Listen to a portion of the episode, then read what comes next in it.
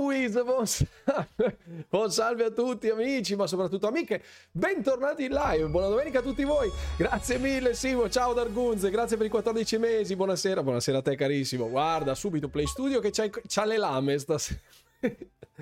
Play Studio con le lame, aiuto, aiuto, aiuto. Buon salve, buon salve a tutti people, come state? Tutti bene? Tutti a posto? Spero proprio di sì. Buonasera, buonasera Fabri.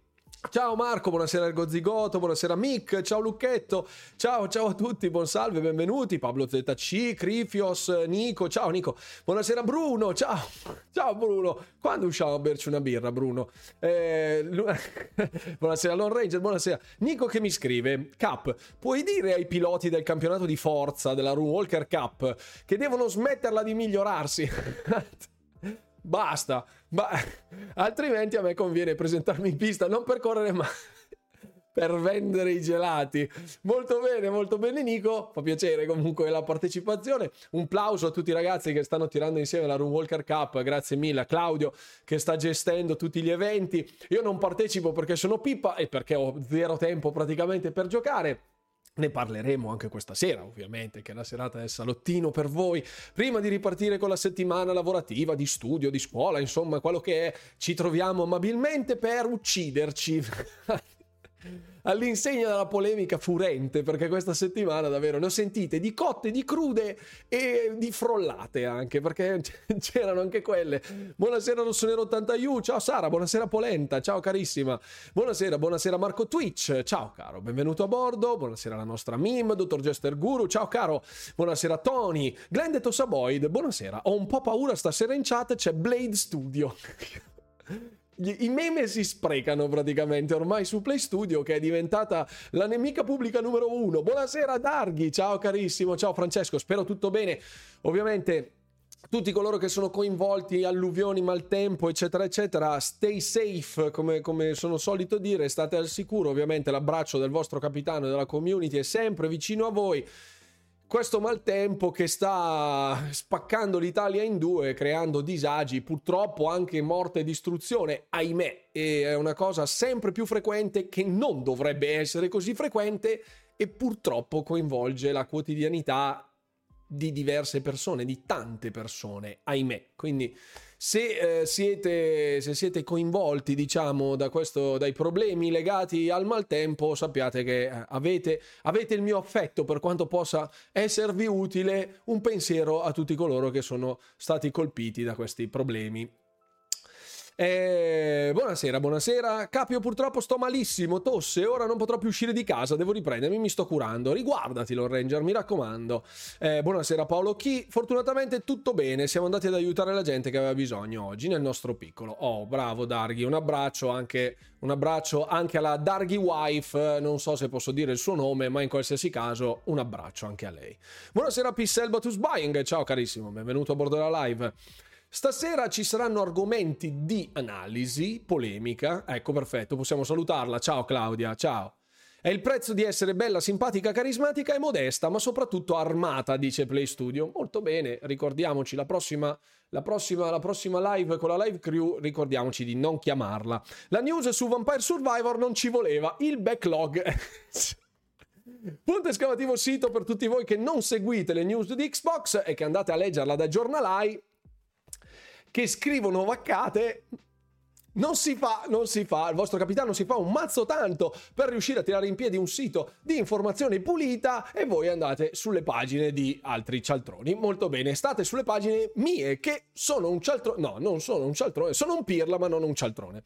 Buonasera Vincenzo, buonasera, buona domenica, anche se sono silenzioso ci sono sempre. Ciao Vincenzo, benvenuto anche in chat, fa piacere tutti coloro che lurcano nella live, che stanno lì nella, nella penombra a guardare la gente che si azzuffa, salutate, verrete salutati ovviamente, mi piace avere un contatto con la community anche solo per un ciao, mi piace, mi piace. Adesso anche Phil Spencer si rinchiuderà male altre cento ore, l'hanno rilasciato adesso che l'acquisizione è finita, così hanno detto, buon, così almeno che il nostro Filippo non si distrae. Ecco, ah giusto, una precisazione, visto che eh, alcuni eh, mi hanno mh, così evidenziato il fatto che ci siano dei creator che ital- italianizzano i nomi dei personaggi del, del mondo videoludico, ho iniziato un pezzo prima io. Comunque ci sono le prove video, ci sono le prove video. Ho fatto un passaggio, ho passato un pomeriggio su Redfall, complice una tendinite alla spalla. Ouch, auguri di pronta guarigione. E devo dire che mi sono divertito, almeno la campagna la finirò. Ben, Glenn Tossaboide, sì. Senza infamia e senza lode, però appunto eh, funestato da alcuni problemi, dal mio punto di vista, di scrittura, oltre che quelli tecnici che al lancio erano molto peggiori rispetto a quelli che sono adesso. Il gatto viola ormai lo paragono al pagliaccio It. Perfetto. Buonasera, sono Mosè Bartuffi, creatore del salto del sasso sull'acqua. No, non cre- esiste davvero un Mosè Bartuffi? Non lo so, perché Fix a volte fa delle citazioni di altissimo livello tecnico e eh, antologico anche, altre volte spara delle minchiate siderali, quindi non so se questa è una o l'altra. Quel- nel dubbio salutiamo Mosè Bartuffi. Buonasera, buonasera Walden, ciao, ciao, buonasera, benvenuto. Ovviamente no, è un nome inventato di Salaman, perfetto, perché a volte poi quando irrido eh, le dichiarazioni di alcuni della community puntualmente vengo eh, smentito, spernacchiato sarebbe il caso di dire, perché mi portano la prova provata su Wikipedia con le citazioni della fonte che attesta la veridicità della loro dichiarazione e io faccio la figura del pirla. Ecco fatto, quindi anche stavolta l'abbiamo schivata stavolta, bene, l'abbiamo doggiata, l'abbiamo doggiata. Allora ragazzi, settimana eh, ricca di informazione quella, quella appena trascorsa. Il video di domenica è sempre polemica, è stato alleggerito per fare spazio a delle, dei video dedicati al BlizzCon e ai giochi inclusi nel palmarès, nel catalogo di Activision Blizzard, che ormai sono dei first party e quindi torneranno in pianta stabile a far parte della rotazione eh, dei contenuti. Abbiamo già dato anche nello, nel recentissimo periodo con, eh, con Diablo quattro, con Overwatch due, eh, con Warcraft Rumble, l'ultima, l'ultimo, l'ultima, l'ultima live. Mi sto chiudendo malissimo su Warcraft Rumble. Tra l'altro, punto esclamativo Discord, c'è anche la sezione sul Discord dedicata a Warcraft Rumble, perché è giusto anche così. Ci sono le guild che sono già piene, perché continuano a fare le guild da quindici slot, mortacci loro, e quindi eh, ci sarà spazio, ci sarà spazio per ritrovare un po' di contenuti in tal senso, ma andremo a vedere un po' così in maniera molto generica quello che, quello che, è, stato, quello che è stato mostrato, visto che la cerimonia del BlizzCon di apertura eh, è stata di quattro ore circa e... Eh, Poi ci sono stati i, cioè quattro ore asciugando, eh. Poi c'è stata la seconda serata, che era ieri, dove ci sono stati i vari panel di approfondimento. Diciamo che il succo grosso della serata, del, degli annunci della BlizzCon erano tutti rinchiusi nella prima giornata, nella prima giornata. Quindi andremo un attimo a dargli un'occhiata in maniera molto rapida. E, e poi ci faremo sopra una bella parlatina, una bella pensatina. Buonasera Sora Nazionale, ciao, benvenuto. And- magari esiste pure un Mosè Bartuffi, un Mosè Bartuffi, ma di certo non è il mio vicino di casa, perfetto. Chissà se porteranno mai Warcraft su console. Eh, lo so, lo so. La seconda gilda è già piena, perfetto. Cercasi Guildmaster per la terza gilda su Warcraft Rumble, perché... è un casino. Io quando faccio gli annunci dopo la gente mi scrive e mi dice: oh, ma la gilda è piena, eh, eh, che ci posso fare? È un casino, è un casino. A quando un bel videogioco, un bel video dettagliato sulla lore di World of Warcraft?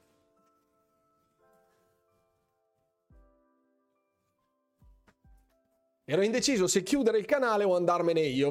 Ho preso, ho preso direttamente la seconda, la seconda decisione. Non fatemi fare dei video sulla lore di World of Warcraft, perché è un casino, è un casino. Devo ancora finire il, lo, il video della lore del quarto capitolo di Diablo, perché poi in visione, in previsione dell'espansione del D L C che è stato annunciato proprio l'altro ieri, Vessel of Hatred, quindi il tramite dell'odio, se possiamo definirlo così, non so, non so quale sarà la traduzione in italiana, però potrebbe essere questa. Ci sono informazioni interessanti sepolte nella lore e quindi bisognerà recuperare per eh, portarsi in pari.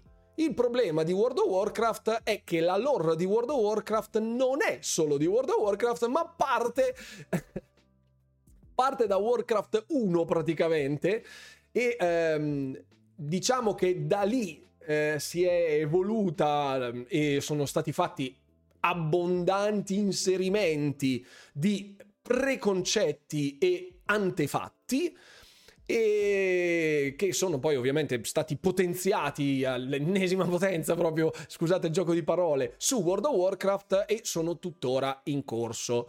Analizzare in un video di lore World of Warcraft credo possa richiedere, calcolando il livello di dettaglio nel, che, che, che sono solito utilizzare per i miei video della lore, credo mi servano almeno un paio d'anni per fare per fare il video della lore di Warcraft. Sa- sarebbe, cioè, è un problema, è un problema. Dovrò farlo per sommi capi, cioè lo farò ma più avanti e molto per sommi capi, perché fare il video della lore anche solo di World of Warcraft Vanilla, che più o meno a livello di trama e di quest principali e secondarie interessanti racchiude circa un boh, centoventi ore di gioco, potrebbe essere, potrebbe essere un problema. La butto lì, eh. Non sono sicuro al cento per cento di questo, ma potrebbe essere un problema. Poco poco. Poco poco. Eh, ti dirò, l'ultimo gioco mobile per me è stato Snake sul trentatré dieci, però Warcraft Rumble mi è piaciuto abbastanza. Bravo Pissel, bravo, bravo. Ho già dato con Clash Royale, non ci ricasco più, scrive Nico, sono ancora in terapia per disintossicarmi. Grazie Ergo Zigotto, grazie per i sette mesi, grazie infinite. Buonasera e croccantaggio a tutti, ciao Claudione. Eh, io vorrei un video dettagliato sulla lore di Party Animals. Citofonare Play Studio. C'è un gatto viola che vuole uccidere tutti. Fine. Fine lore. Ehm, poi vediamo, vediamo, vediamo. Party Animals in realtà è il pianeta delle scimmie, maledetti. Potrebbe essere, potrebbe essere. Allora, in merito ai contenuti che affronteremo questa sera, appunto, eh, veloce panoramica del BlizzCon, risponderò a qualche domanda in me che mi è stata posta nei vari video e domande che sono state mandate proprio al, al sottoscritto in merito ai dispositivi di Xbox che hanno subito un processo di lock, di, di bloccaggio per um, la fruizione proprio su console di alcuni dispositivi. Andremo a fare un attimino di chiarezza, ci sono state delle aggiunte e appunto per rispondere a tutti che spesso e volentieri usano il browser per scopi Non, non, non nozionistici. Ci passano il tempo a scrivere w w w punto sitozozzo punto com.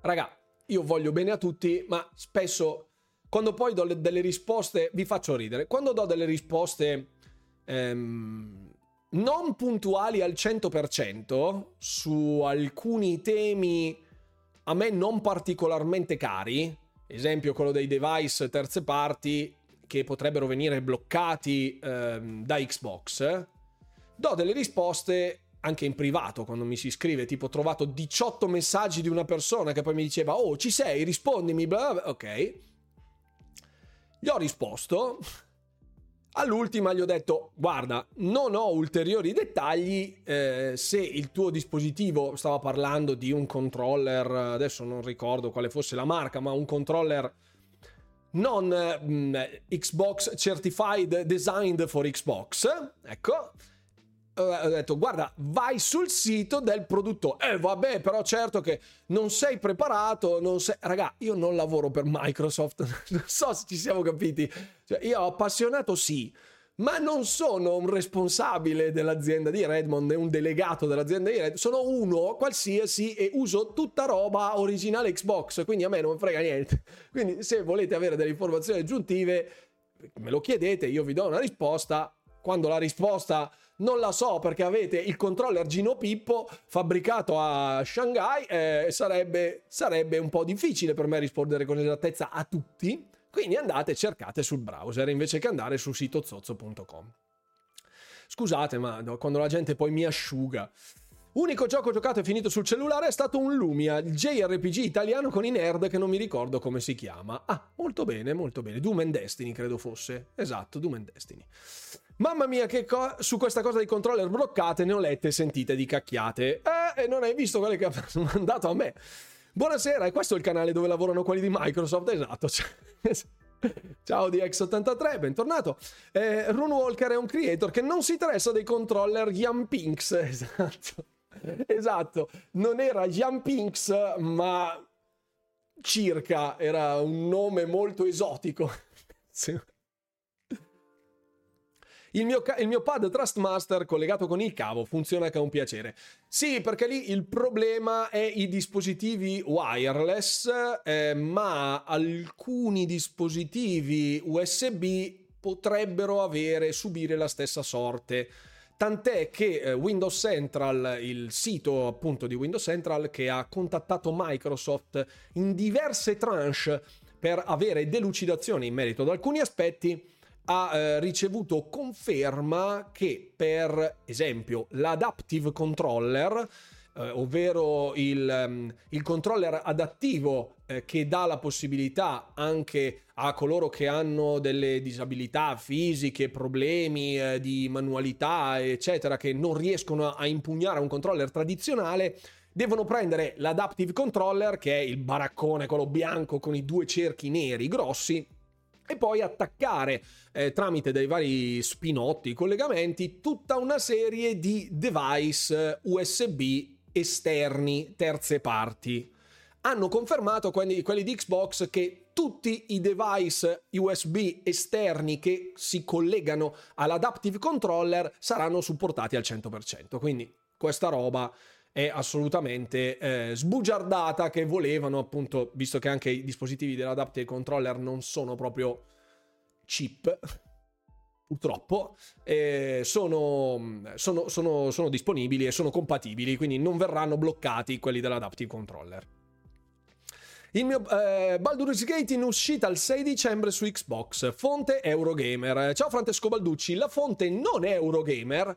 La fonte di Eurogamer prende un articolo, un articolo di GameRanks, che non è comunque la fonte, perché anche GameRanks ogni tanto ne spara a destra a sinistra. La fonte è ancora a monte, è di un creator, Ecstasis, che era un creator sudamericano, se non sbaglio, o spagnolo, comunque parla in lingua spagnola, scrive in lingua spagnola perché è molto attivo su Twitter, ha anche dei canali YouTube, mi pare, eccetera. Non è uno shout out perché ne ha sparate di minchiate che ci scampino gli esir. Ehm... Ha detto appunto che ha sentito da fonti ignote che Baldur's Gate tre potrebbe arrivare su console il giorno, su Xbox il giorno sei dicembre.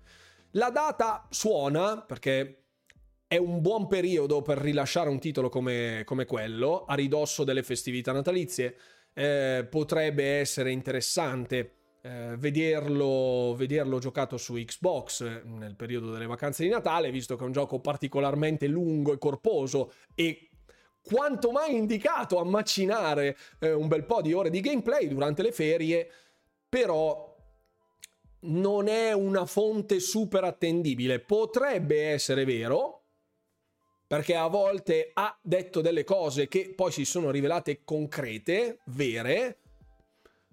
Non ci metto la mano sul fuoco, perché sapete che poi il gioco del passaparola, del, del famoso telefono senza fili, è un po' pericoloso. È un po' pericoloso. Quindi lo aspettiamo comunque entro la fine di dicembre. Gli sviluppatori hanno confermato al cento per cento che arriverà entro la fine di dicembre, quindi da questo punto di vista nessun dubbio.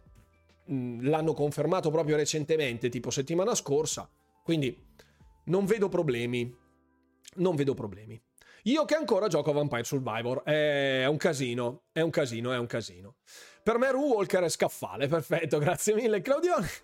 È un razzista nome cinese generato randomicamente nella mia mente, ma più o meno sono quelli, certo, il controller Yampinx. Non ero prezzolato da Sony, ora anche da Microsoft. No, certo, io sono prezzolato da chiunque, sono prezzolato da Microsoft, sono prezzolato da Bethesda, sono prezzolato da Activision, sono prezzolato da Sony. Nintendo non ne ho mai parlato, sono prez- prezzolato da Steam, perché a volte dico c'è la demo dispo...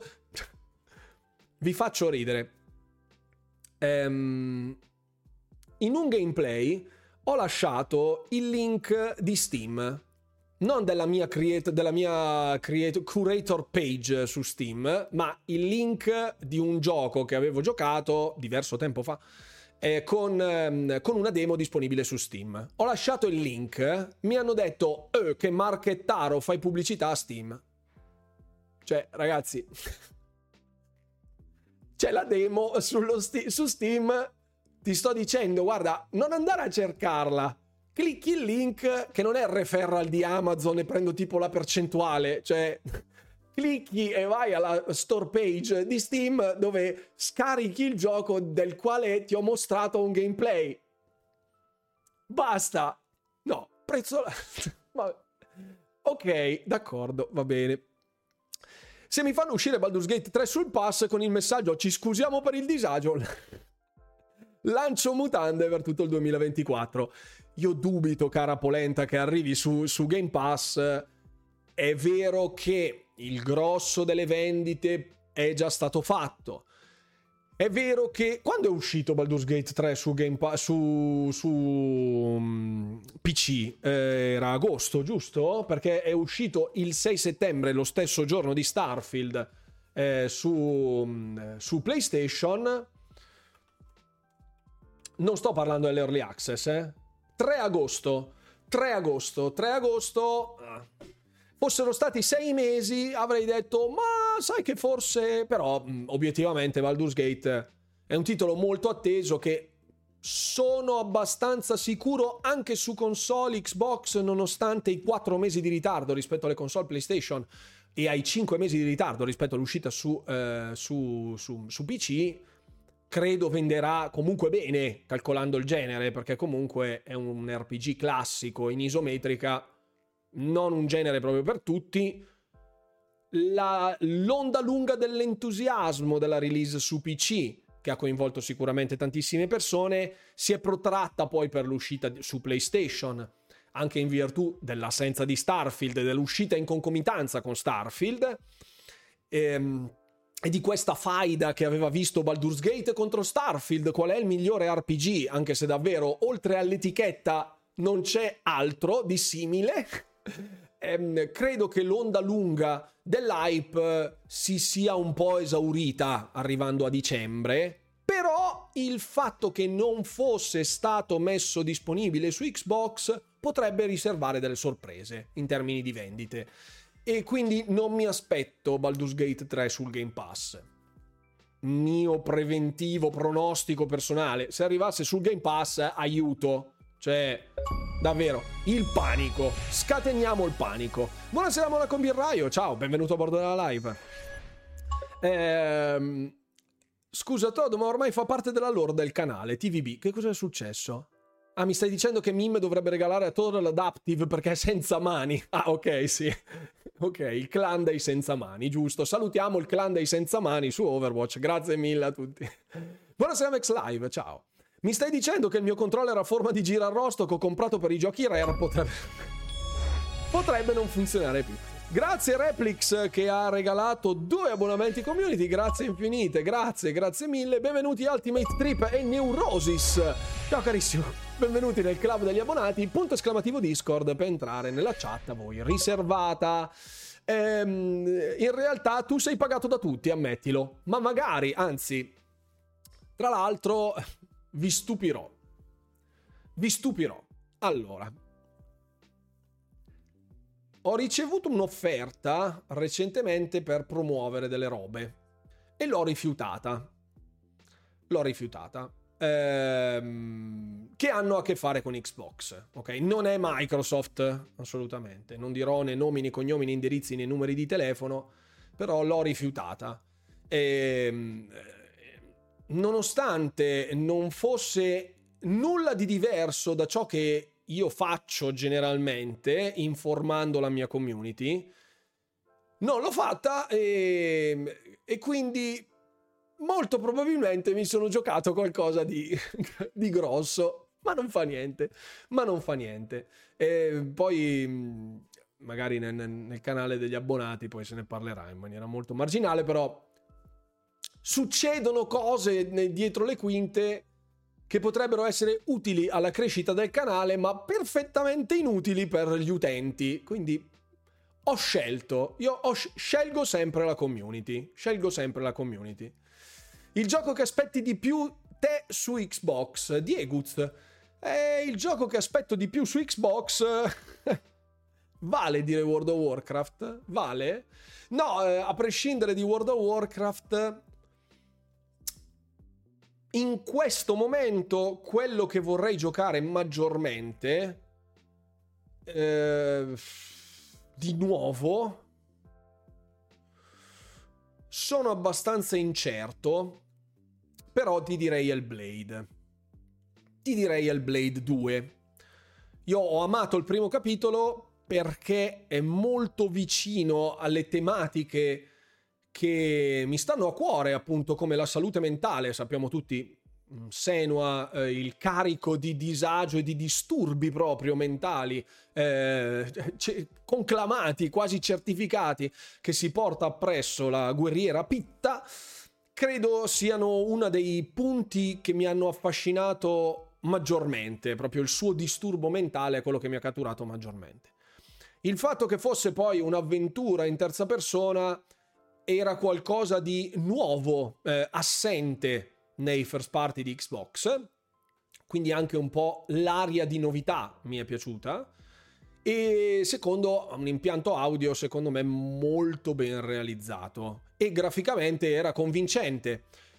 A livello di gameplay, a parte la banalità di alcuni enigmi ambientali e un combat system quanto mai basilare, eh, ha dato in me quel guizzo extra per dire mazza che bello sto gioco, speriamo che il, il bis sia più a fuoco. Sono abbastanza convinto che il secondo titolo, eh, Senua Saga, darà quell'extra in più, perché è quello che tutti si aspettano e che anche gli sviluppatori hanno già detto.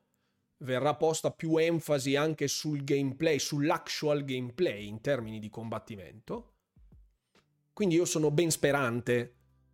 È chiaro che io non mi aspetti un titolo come Arkham Knight, cioè nel senso, eh, non mi aspetto un open world R P G eh, basato sui combattimenti e l'esplorazione, ma sempre molto narrativo e contestualizzato a quel tipo di narrativa lì, con tutto ciò che Senua avrà cambiato fra la fine del primo episodio e questo secondo episodio. Cioè non sappiamo di che cosa si parli nel secondo episodio, abbiamo visto qualcosa, ma poco, poco altro.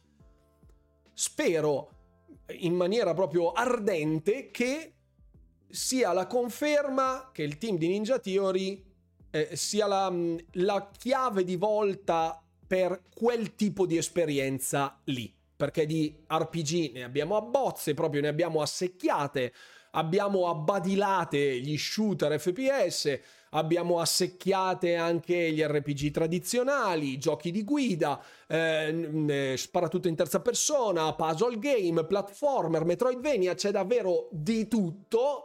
Manca quello, spero che Hellblade sia quello. Non per principio di mancanza che dice ah perché così almeno possiamo spernacchiare quelli dei PlayStation Studios, non me ne frega nulla. Hellblade mi era piaciuto, vorrei più di quella roba lì con anche altra roba che mancava nel primo capitolo. Buonasera Rete P, buonasera Rete P. Eh, con tutto questo prezzolamento chissà quanto guadagni, eh, a volta... È Valve che è affiliata al Run Canale, ma magari. Magari. Fossi Phil cercherei di mettercelo sul pass e magari annunciarla ai T G A. Potrebbe essere, non lo so, non lo so. I T G A cadono in quel giorno lì, adesso. Ehm... Non era il sette? Il sette, esatto. Il sette dicembre, sì, perché poi c'era l'otto che era festa. Esatto, esatto. Hai letto di Like a Dragon Gaiden? Sì, che era un D L C di eh, Like a Dragon eh, normale, ehm, e che era, è stato realizzato in sei mesi. Questo intendi, Fix? Appena finito di farmi insultare sul canale YouTube per aver difeso Starfield. Difenderò Starfield fino alla morte. Ma dove? Sul mio di canale R T P? Non ho letto la, la, la bagarra. Non ho letto, non ho letto. Ah, era quello, perfetto. Tutti parlano dell'F S R tre su Starfield su Xbox, ma per far girare il gioco a sessanta frame almeno su Serie X serve il V R R. Sì, infatti io ho detto, l'ho detto chiaramente, vedremo quanto verrà implementato, come verrà implementato e che benefici porterà nel caso in cui venga implementato. Perché non è una cosa automatica.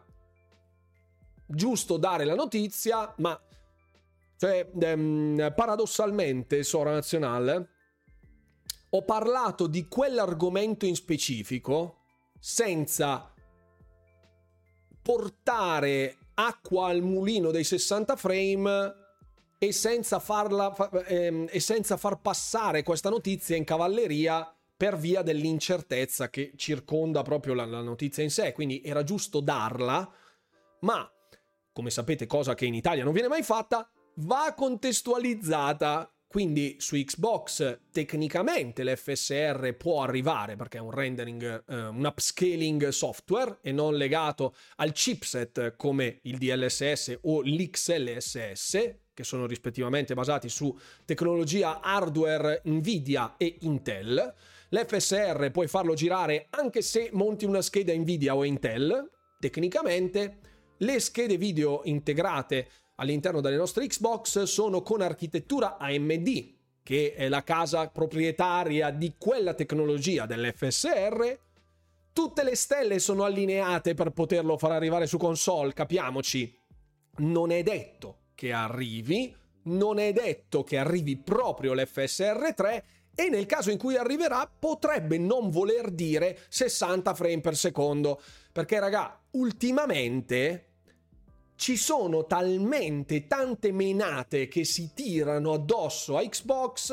Io non voglio fare il paladino di Xbox perché non me ne frega nulla, cioè, Microsoft non ha bisogno di me per difendersi, ma davvero ho visto delle cose in questa settimana, ho visto delle polemiche di una sterilità incredibile, che in confronto il deserto del Gobi sono i giardini pensili di Babilonia. Non ho la minima idea di che cacchio stiano facendo le agenzie stampa, specialmente nostrane, ma che poi vanno a pescare contenuti forzosamente polemici e critici anche oltre Alpi, oltre oceano direttamente, per cui davvero nell'ultimo periodo qualsiasi cosa va bene per lanciare sterco di babbuino. Eh, la, l'assenza di Baldur's Gate tre era uno, l'F S R su Starfield è un altro, i problemi di ottimizzazione di altri titoli sono l'ennesimo capitolo. Quindi boh, io francamente cerco di dare le notizie non per difendere Microsoft, perché non mi interessa e perché non, non interessa nemmeno a loro essere difesi a me, ma un po' per cercare di contestualizzare meglio le informazioni che in Italia, ma come da altre parti del mondo, dilagano sotto l'egida della console war e della disinformazione sistematica, in modo da avere tante, tantissime interazioni basate su dei commenti fatti di pancia. Perché quando si cita in un gioco di Xbox, PlayStation, automaticamente, bah, piatto servito, Aleo, perfetto, ci siamo, siamo in pista, molto bene. Quindi cerco, cerco di fare del mio meglio per cercare di inc- incorniciare nel giusto frame, cioè nelle giuste dimensioni, una notizia. Positiva finché si vuole, potenzialmente. Negativa finché si, si vuole, potenzialmente. Ma il fatto è quello lì. Io poi ti do la panoramica sia sul bello che sul brutto. Non ti dico sarà una catastrofe, come non ti dico sarà fantastico. Ti dico potrebbe essere una catastrofe, potrebbe essere fantastico. Poi ognuno almeno lo sa, ecco, almeno uno lo sa. Almeno uno lo sa. Se Baldur's Gate tre arrivasse sul pass, altro che panico, ma i fanboy scemi se la prenderebbero a morte. Già ora solo per il rumor che arriverà su Xbox a breve sembra che se la stiano prendendo con gli sviluppatori. Che disturbi, di che disturbi soffrono queste persone? Perché davvero, cioè... Senua che ne ha a bizzeffe non mi sembra messa così male come questa gente, cioè dopo aver visto eh, la, la, la sviluppatrice di Santa Monica eh, che, eh, dove i fanboy di Sony hanno chiesto virtualmente la testa della sviluppatrice di, fan, di Santa Monica perché apprezzava Starfield Va bene, cioè, ok, allora vale tutto, diciamolo, vale tutto, alziamo le mani, diventa il Far West, tutto a posto, allora, vabbè. Ora parte il banner di NordVPN, no, assolutamente, no, stai tranquillo, stai tranquillo.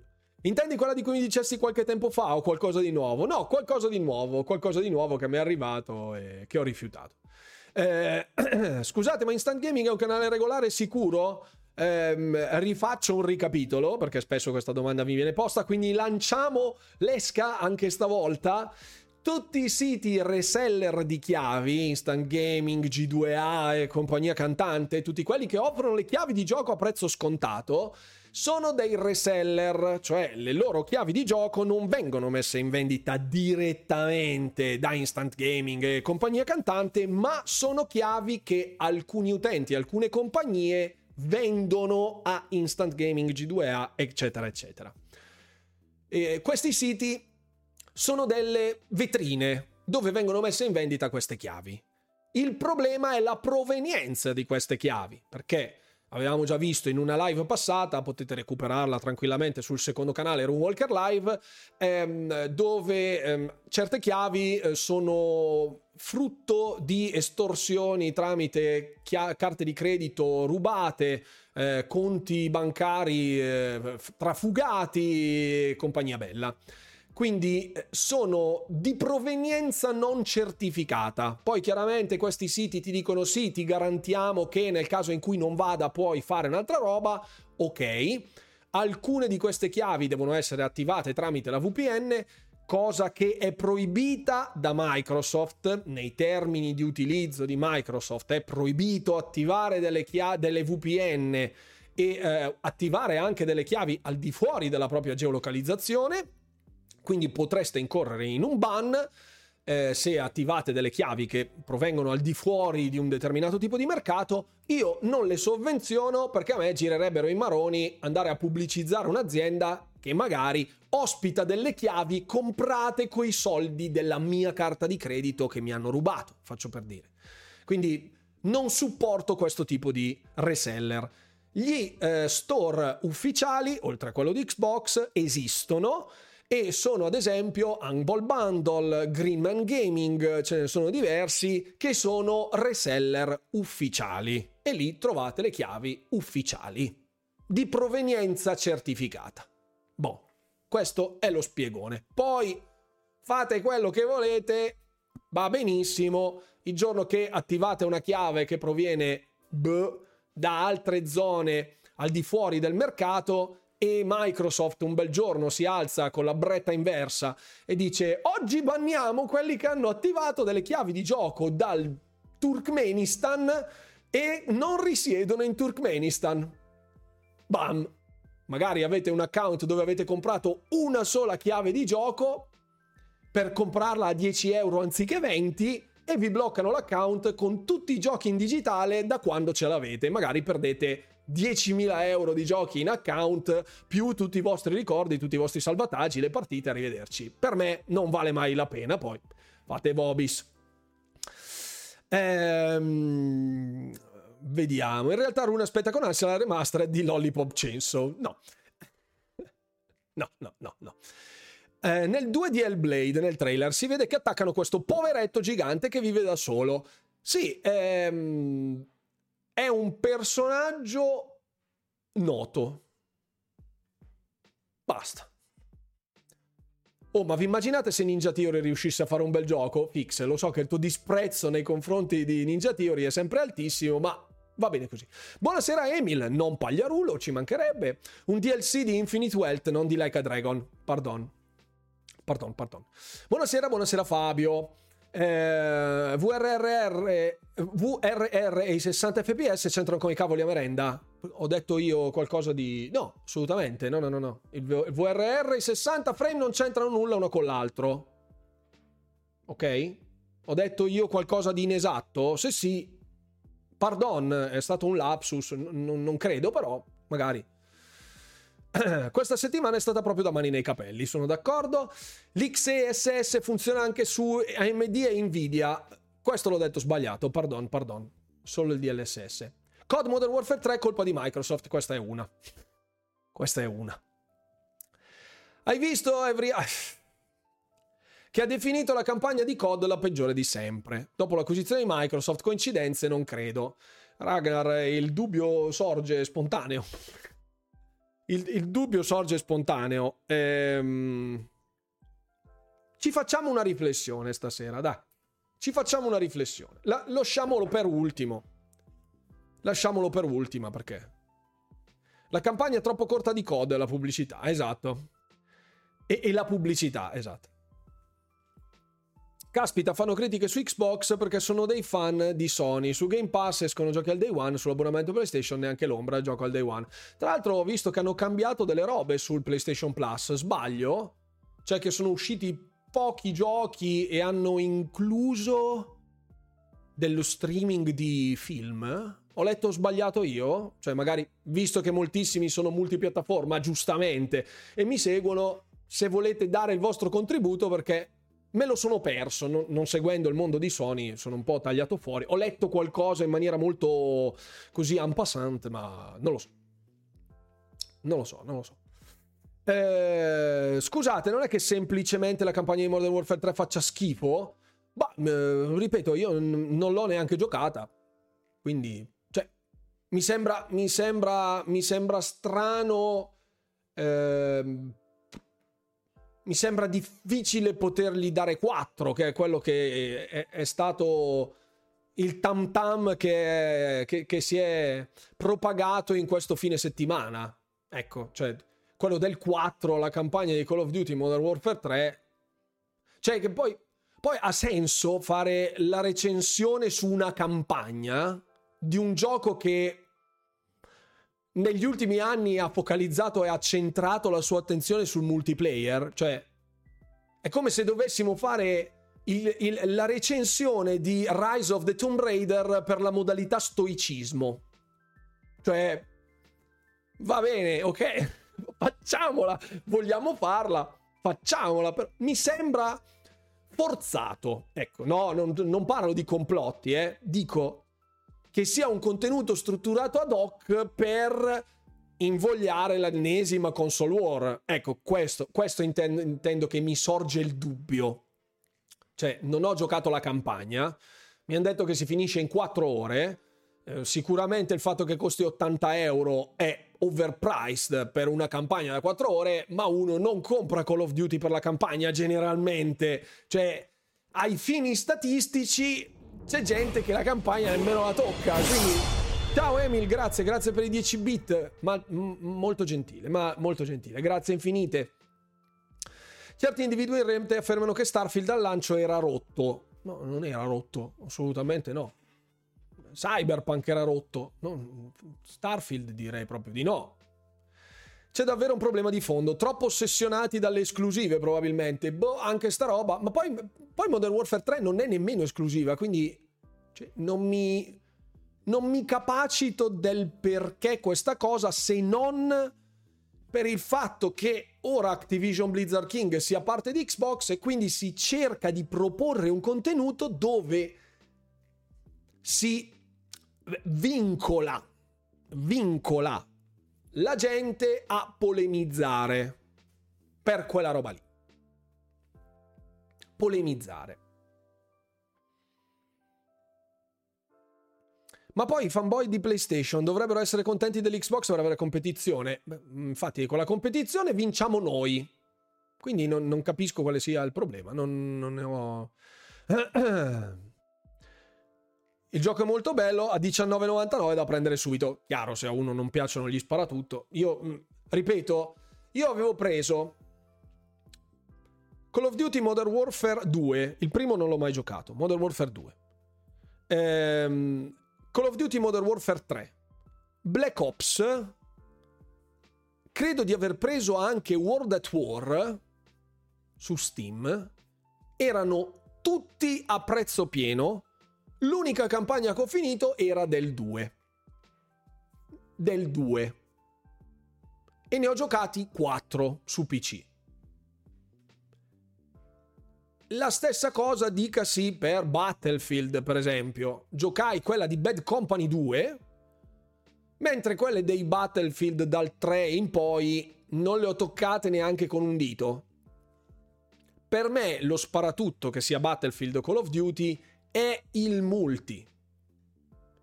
Poi, se vogliamo polemizzare sul fatto che avere una campagna di tre ore, quattro ore, quello che è, farla pagare ottanta euro sia eccessivo, sono d'accordissimo.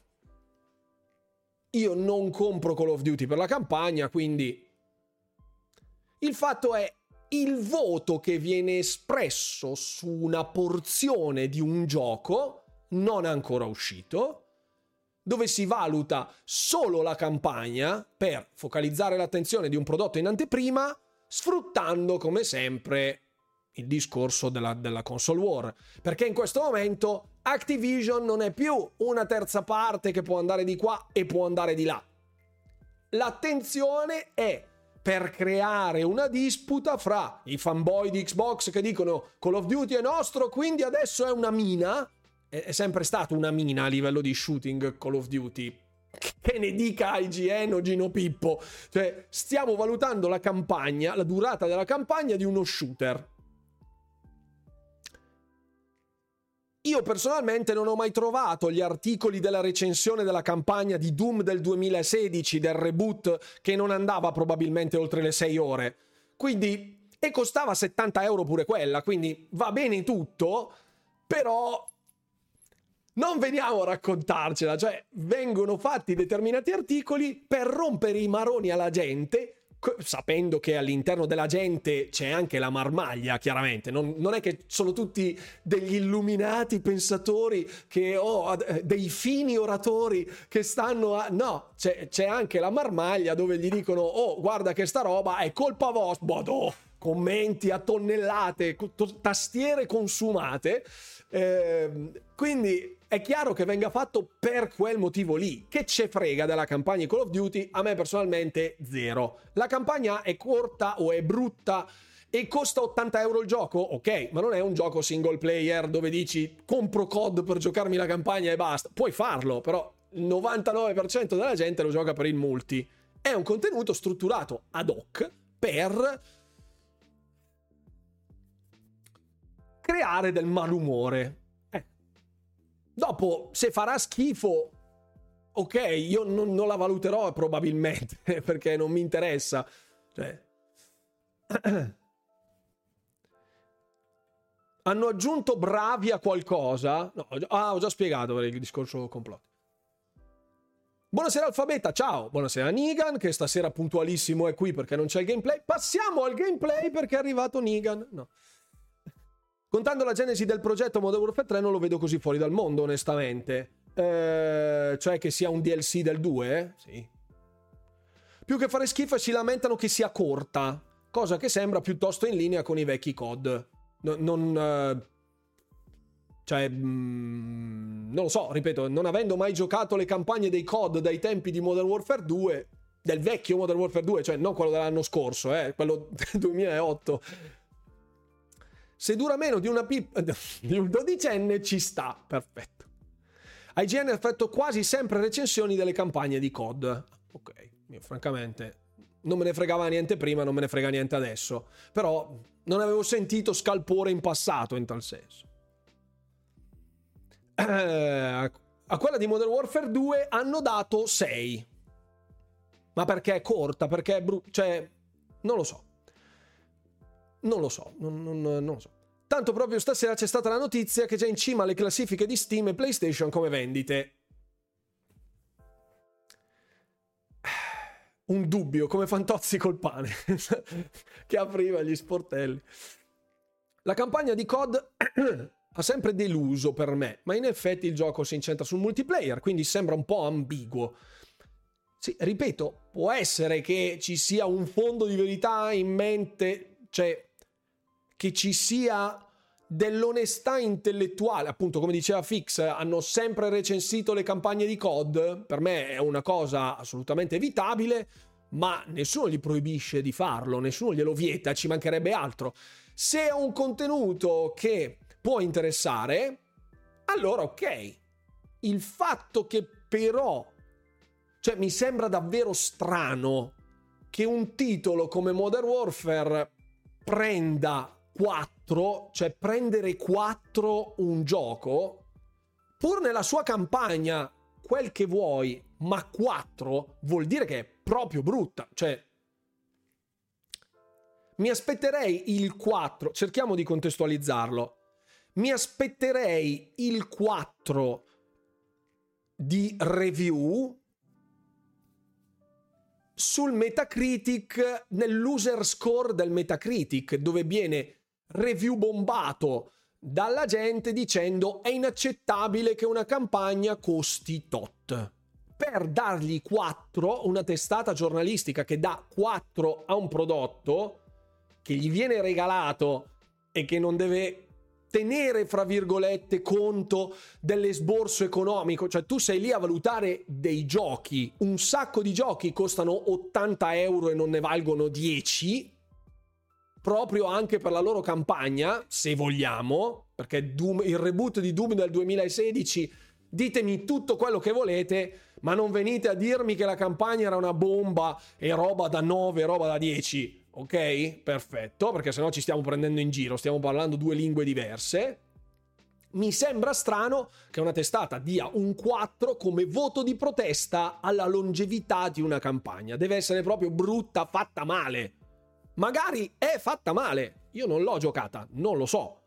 Ma dare un quattro vuol dire che, cioè, se non lo stai facendo per il bait e non lo stai facendo per la polemica, cosa che secondo me è, ripeto, da ignorante, ma secondo me è, anche se hanno sempre recensito le campagne di C O D, dargli quattro vuol dire che il gioco è veramente brutto, cioè buggato, glitchato, cioè abbiamo visto titoli super hypati con campagne rotte. Non lo so, ripeto, deve essere fatta proprio male. Mi riserverò di dargli il mio voto, a parte che io non do i voti, ma a prescindere, a seco- quando, quando lo giocherò. Quando lo giocherò. Così vi farò da contraltare, vi dirò la mia. Anche se non richiesta, tipo i pareri di Cliff Blesinski. Sono multipiattaforma Xbox e Nintendo. Servizi online di Nintendo sono una roba di una tristezza infinita. Mamma mia. Mamma, che agonia, no, non sapevo di questo disagio, non, non, non ho console Nintendo dai tempi del del Super N E S, del Super N E S, quindi molti anni fa. Semplicemente prima non ci stava questa questione di Microsoft Activision, quindi non si dava peso al fatto che uscissero le recensioni. Ah ok, quindi uscivano, però chi se ne frega. Quindi boh, eh, può essere anche quella la chiave di lettura, eh, cioè non è del tutto sbagliato. Beh, ci sono magari molte sfaccettature. C O D lo farei uscire almeno ogni due anni la campagna, e quindi faresti una piattaforma gaming che aggiorna, non lo so.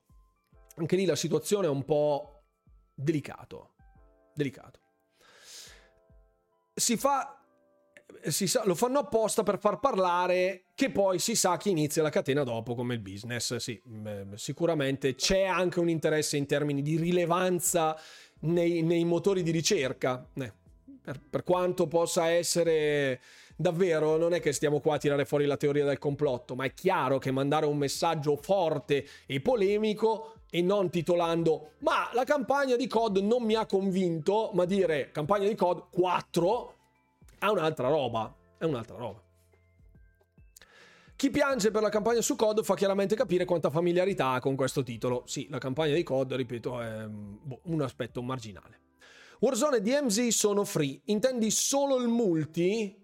Non sono così addentro, io gioco solo la campagna e un po' Warzone. Ok, va benissimo, ci sta. Eh, I G N ha dato cinque a Quantum Error, così per dire. No, non, ho, non ho seguito neanche Quantum Error, perché se non sbaglio è un, un'esclusiva PlayStation che io non posso giocare, quindi non lo so, o forse è uscito su P C e me ne sono fregato bellamente, perché tipo con un backlog lungo chilometri è abbastanza in, in, improbabile, improbabile. Una cosa l'ho capita, prima di comprare un gioco, aspetta, eh devo controllare diverse cose. Bisogna sbagliare per capire. Ho comprato L A Noire, un gioco di dieci anni fa, diciannove e novanta in promozione. C'era scritto in italiano, non è in italiano, solo sottotitoli. ah, doppiaggio e roba del genere, eh, vabbè, doppiaggio lì è... Devi, devi, ecco, esatto, come dice Fix, controlla su Steam che ci sono più precise sulle localizzazioni. È capitato che anche su Steam, ad esempio, ci fosse scritto inglese, ma poi gli sviluppatori hanno rilasciato il titolo su console in maniera postuma, cioè molto dopo, rispetto alla versione P C, ed era localizzato in italiano. Sorpresa. Ehm, vediamo, vediamo... Sì, il, il discorso sulla tossicità del, della community, Fabio, sono parecchio d'accordo, parecchio d'accordo. Eh, del due dicono: Call of Duty Modern Warfare due Campaign is a lackluster follow-up to its redefined predecessor, saved by its best-in-class shooting. Ok, quindi se il tre è la stessa cosa è normale che sia ancora più basso il voto. Potrebbe essere, potrebbe essere in linea con... Faremo, faremo la terza... Faremo la terza, faremo la terza, Gilda, per rispondere a Stedan. Kotaku, vabbè, anche Kotaku. Cioè, ripeto, magari è la peggior campagna dell'universo, io non l'ho giocato, eh, ripeto, magari è la peggior campagna del mondo, però Kotaku... Proprio un gioiellino non deve essere, per carità, per carità. Io poi non ho, non ho questa esperienza tale... da poter valutare in maniera serena la campagna di un titolo che ho giocato solo ed esclusivamente per il multiplayer. Quindi, boh, non lo so. Non lo so, non lo so. Secondo me il modello Forza Motorsport non sarebbe male per C O D. Eh, però anche lì, boh, cioè, eh, Call of Duty già... Allora... Mh... C'è un problema di fondo sui Call of Duty. Cioè, non è Forza. Forza è macchine, automobilismo, dove si possono rinnovare le licenze, implementare dei tracciati, aggiungere anche delle varie modalità. Quindi si creano gli asset delle vetture e si caricano, così come si crea il tracciato e si carica. Il problema di C O D è che ogni saga ha la sua peculiarità. Black Ops aveva la sua, Modern Warfare aveva la sua, eh, i titoli quelli vecchi, cioè di, che parlavano della prima, della seconda guerra mondiale, come World War Two, World War Two, C O D, eh, World War Two, erano ambientate nella, eh, nella seconda guerra mondiale. Anche lì le varie ricompense delle killstreak sono a seconda del, dello sviluppo tecnologico di quella iterazione del franchise. C'è tanta roba che andrebbe cambiata volendo creare un'unica piattaforma di gioco dove giocare i vari C O D. E... poi anche lì è gestibile, tieni in piedi tutti i server di tutte le modalità, perché poi c'è anche quel discorso lì. Per, non lo so, secondo me è molto difficile tecnicamente, è molto difficile tecnicamente raggiungere una cosa così, specialmente poi contando che non perdiamo mai di vista questo punto, per cortesia, perché altrimenti stiamo parlando davvero delle carte delle, dei cioccolatini, cioè degli involucri dei cioccolatini, per, per dire una cosa assolutamente di poco valore. Ricordiamo che c'è un business dietro, se per caso non ve ne siete accorti, e eh, Call of Duty muove milioni di utenti e incassa miliardi in pochissimo tempo. Quindi fare una piattaforma dove vengono aggiornati dei contenuti pagando magari un D L C eh, di trenta euro, quaranta euro per avere la nuova versione non è quello che vogliono quelli di Activision Blizzard. Sarebbe bellissimo per noi, non sarebbe così bello per Activision Blizzard. Quindi dubito, dubito. A proposito di C O D, quando arriva sul pass? Grazie D V M per avermi fatto la puntualissima domanda. eh, ehm, dunque, sulle gilde di Rumble stanno entrando tutte persone della community o anche gente a caso che apprezza il nome della gilda? No, tutta persone della community, presumibilmente. Call of Motorsport, ciao un badum bamba. Forza Motorsport ha già dato una settimana buca a neanche ha dato una settimana buca a neanche un mese dall'uscita. In che senso una settimana buca? Ehm, vediamo. La questione di Quantum Error è questa in due parole. Gli sviluppatori hanno usato la console war per sponsorizzare il gioco, dicendo che sarebbero riusciti a fare il gioco solo su P S cinque invece che multipiatta, per via dell'esse esse di potentissima. Ancora la roba tipo, tipo Ratchet, cioè quella roba lì. Mesi di post Twitter di console war tra fanboy che preordinano e poi, uscito il gioco, si scopre che è rotto e è molto più che mediocre. Ah, ok. Io non ho seguito tutta la vicenda perché non me ne frega assolutamente nulla di Quantum Error. Eh, vidi il trailer, ma era quello che era stato presentato non ai The Game Awards. Ricordo la faccia di mister Carisma che parlava di questo titolo, se non erro, forse la, alla Opening Night Live di, di, della Gamescom. Qualcuno qualcuno Qualcuno può, può confermare o smentire, perché non ricordo in questo momento dove, la, dove l'avevo visto. E boh, cioè mi sembra mi sembra l'ennesimo caso montato ad arte dove si va si saltella sul filo dell'indignazione per attirare l'attenzione, né, né più né meno. Cioè, poi mi spiace se è uscito un prodotto brutto. Ehm No, non saprei non saprei dire se è stato un colpo basso oppure un flop o ci sono stati dei problemi, non lo so. No, non fa bene all'industria che un gioco esca male, eh? Non è che sto, sto salu- salutando questo come un, un festeggiamento, assolutamente no. Finché sfornano ogni novembre un titolo ed ogni novembre battono il record in cassi, chi glielo fa fare di farne uno bene ogni due tre anni anziché ogni anno, giusto, direttore Coop? Ricorda giustamente quello che è il diktat del marketing. Fa soldi? Bene, cerchiamo di farne ancora di più. Questo è. Quindi a Fortnite diamo voto quattro perché la modalità salva il mondo fa cacare. Ecco, anche questa cosa. Fortnite, se non avesse avuto l'idea del Battle Royale con l'implementazione del Battle Royale, sarebbe morto nel duemiladiciassette. Invece eh, ho letto sempre in tema Fortnite che è stato rilasciato un reboot della stagione uno ehm, che ha portato a un record di presenze sul, su, su, su Fortnite. Credo un picco di quarantaquattro milioni di giocatori, una roba così. quarantaquattro milioni e mezzo di giocatori, credo di aver letto questo numero. Sempre in maniera molto scorrendo Twitter, mi è scorrendo X, perché adesso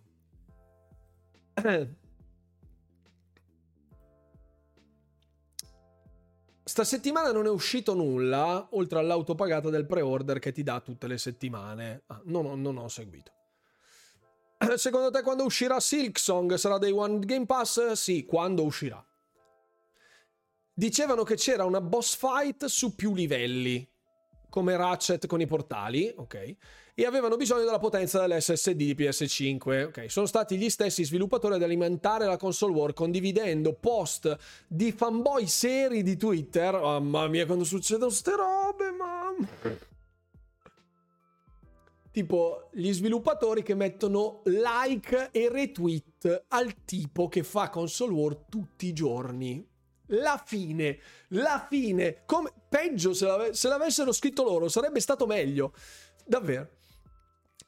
E alimentando questa cosa per mesi. Un po' di sculacciate se le meritano, solo per il comportamento poco professionale. Da quel punto di vista sono d'accordo. Odio Fortnite con tutte le mie forze, non si può negare il successo che ha. Come non si può negare la botta di Chapet che ha avuto con l'idea del Battle Royale, come ultima spiaggia. Esatto. Eh, Fortnite oggi ha fatto crashare per due volte la P S cinque a mia, free, a mia figlia. Ah, non sapevo.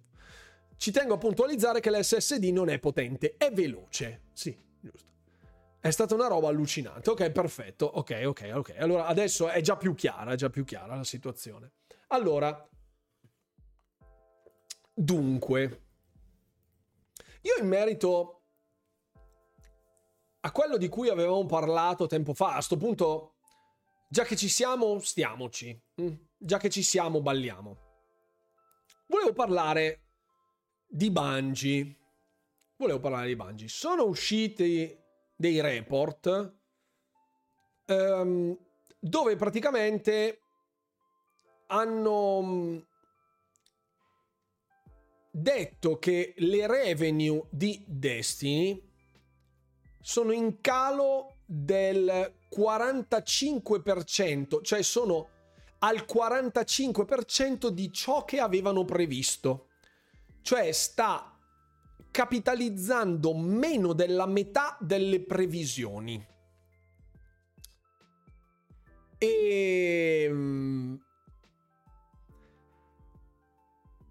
questo è una riflessione più che altro che volevo fare con voi, perché spesso annoveriamo Bungie fra i team inossidabili che sanno fare il loro lavoro e che non ne sbagliano una e che hanno di che insegnare anche in virtù del recente approccio eh, multiplayer che stanno mh, sviluppando presso Sony PlayStation, con anche diversi report anche mh, abbastanza puntuali, cioè fatti da Bloomberg, non fatti da ginopippo punto com, dove alcuni sviluppatori, che sono rimasti chiaramente anonimi, hanno mostrato forte dissenso nella rotta tracciata da PlayStation con eh, questo all-in sul multiplayer e sui game as a service che dovevano vedere la luce,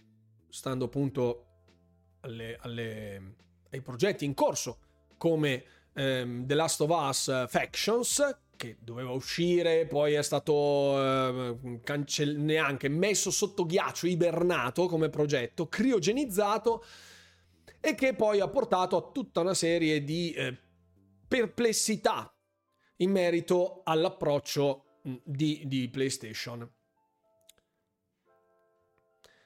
Se Bungie, che è uno dei, t- degli, dei team più noti per sviluppare franchise di estremo successo, non dimentichiamoci che sono coloro che hanno realizzato Halo, che è una saga che va avanti da vent'anni, più di vent'anni, hanno realizzato Bungie, hanno realizzato um, Destiny, che ha, ha avuto i suoi problemi al lancio, ma che poi si è rivelato un successo planetario, che eh, talmente grosso da fare un Destiny due che ricalca pedissequamente la forma del primo, e siamo arrivati al punto dove un colosso di quel tipo di esperienza lì come Bungie toppa duro perché ha cannato un'espansione, perché a quanto ho capito tutto verte sul fatto che la nuova espansione sia stato un fiasco. C'è da ridiscutere tante tantissime cose per quanto riguarda noi, perché sapete che io non parlo di ciò che non conosco, non gioco Destiny due da due anni dopo la sua uscita, dove era arrivato sul pass, adesso non ricordo, l'avevo provato, avevo giocato, ho detto ah figo, non mi avrai mai più, visto che avevo farmato durissimo su Destiny uno. Dobbiamo anche ridiscutere quello che è il mondo dei game as a service oggi, dove colossi come Bungie crollano sotto il colpo dei propri stessi errori e dove tutto viene rimesso in discussione. Bungie doveva essere la famosa acquisizione che, stando a Jim Ryan, doveva essere molto più redditizia dei settanta miliardi di Blizzard, di Activision Blizzard, ma proprio ha bevuto lo svitol questo, però quando, quando l'ho sentito ho detto questo qui è fuori, è fuori. Eh, Vedere oggi così in difficoltà Bungie, cioè mi spiace enormemente, perché è chiaro che ci, sia, ci siano persone con un estremo talento lì dentro, capaci di creare cose super fighe, mi incuriosisce da un altro punto di vista molto di più in merito a Marathon, il titolo multipiattaforma che stanno sviluppando, che non c'entra niente con Destiny, cioè c'entra... C'entra perché sono sviluppatori, gli sviluppatori sono sempre loro, ma il gioco è completamente diverso, è un extraction game, quindi non ha niente a che vedere con, con Destiny, e perde, fra virgolette, un po' quell'aura magica di leggenda che mh, sempre ha ammantato Bungie a onor di cronaca, nel senso che poi comunque ha fatto delle cose effettivamente leggendarie, e che secondo me andrebbe rivalutata in, in un'altra ottica dal nostro punto di vista dell'ecosistema, dove abbiamo disprezzato tre quattro tre per non essere mai stati all'altezza di Bungie su Halo. E oggi Halo cinque è, è Halo Infinite con la Season cinque è una mina, è uno dei game as a service meglio strutturati, con una playlist di tonnellate di tonnellate davvero di mappe, eventi, il battle pass gratis che poi puoi comprare, quello eh, che ti ridà i soldi per giocartelo la stagione successiva, con tante ottimizzazioni, nuove cose da fare, la fucina che lascia libertà completa ai, ai giocatori di creare le loro robe. Vi ho fatto vedere proprio oggi il tower defense eh, di Halo Infinite all'interno di Halo Infinite, creato da utenti normali, non da sviluppatori di, di, di tre quattro tre.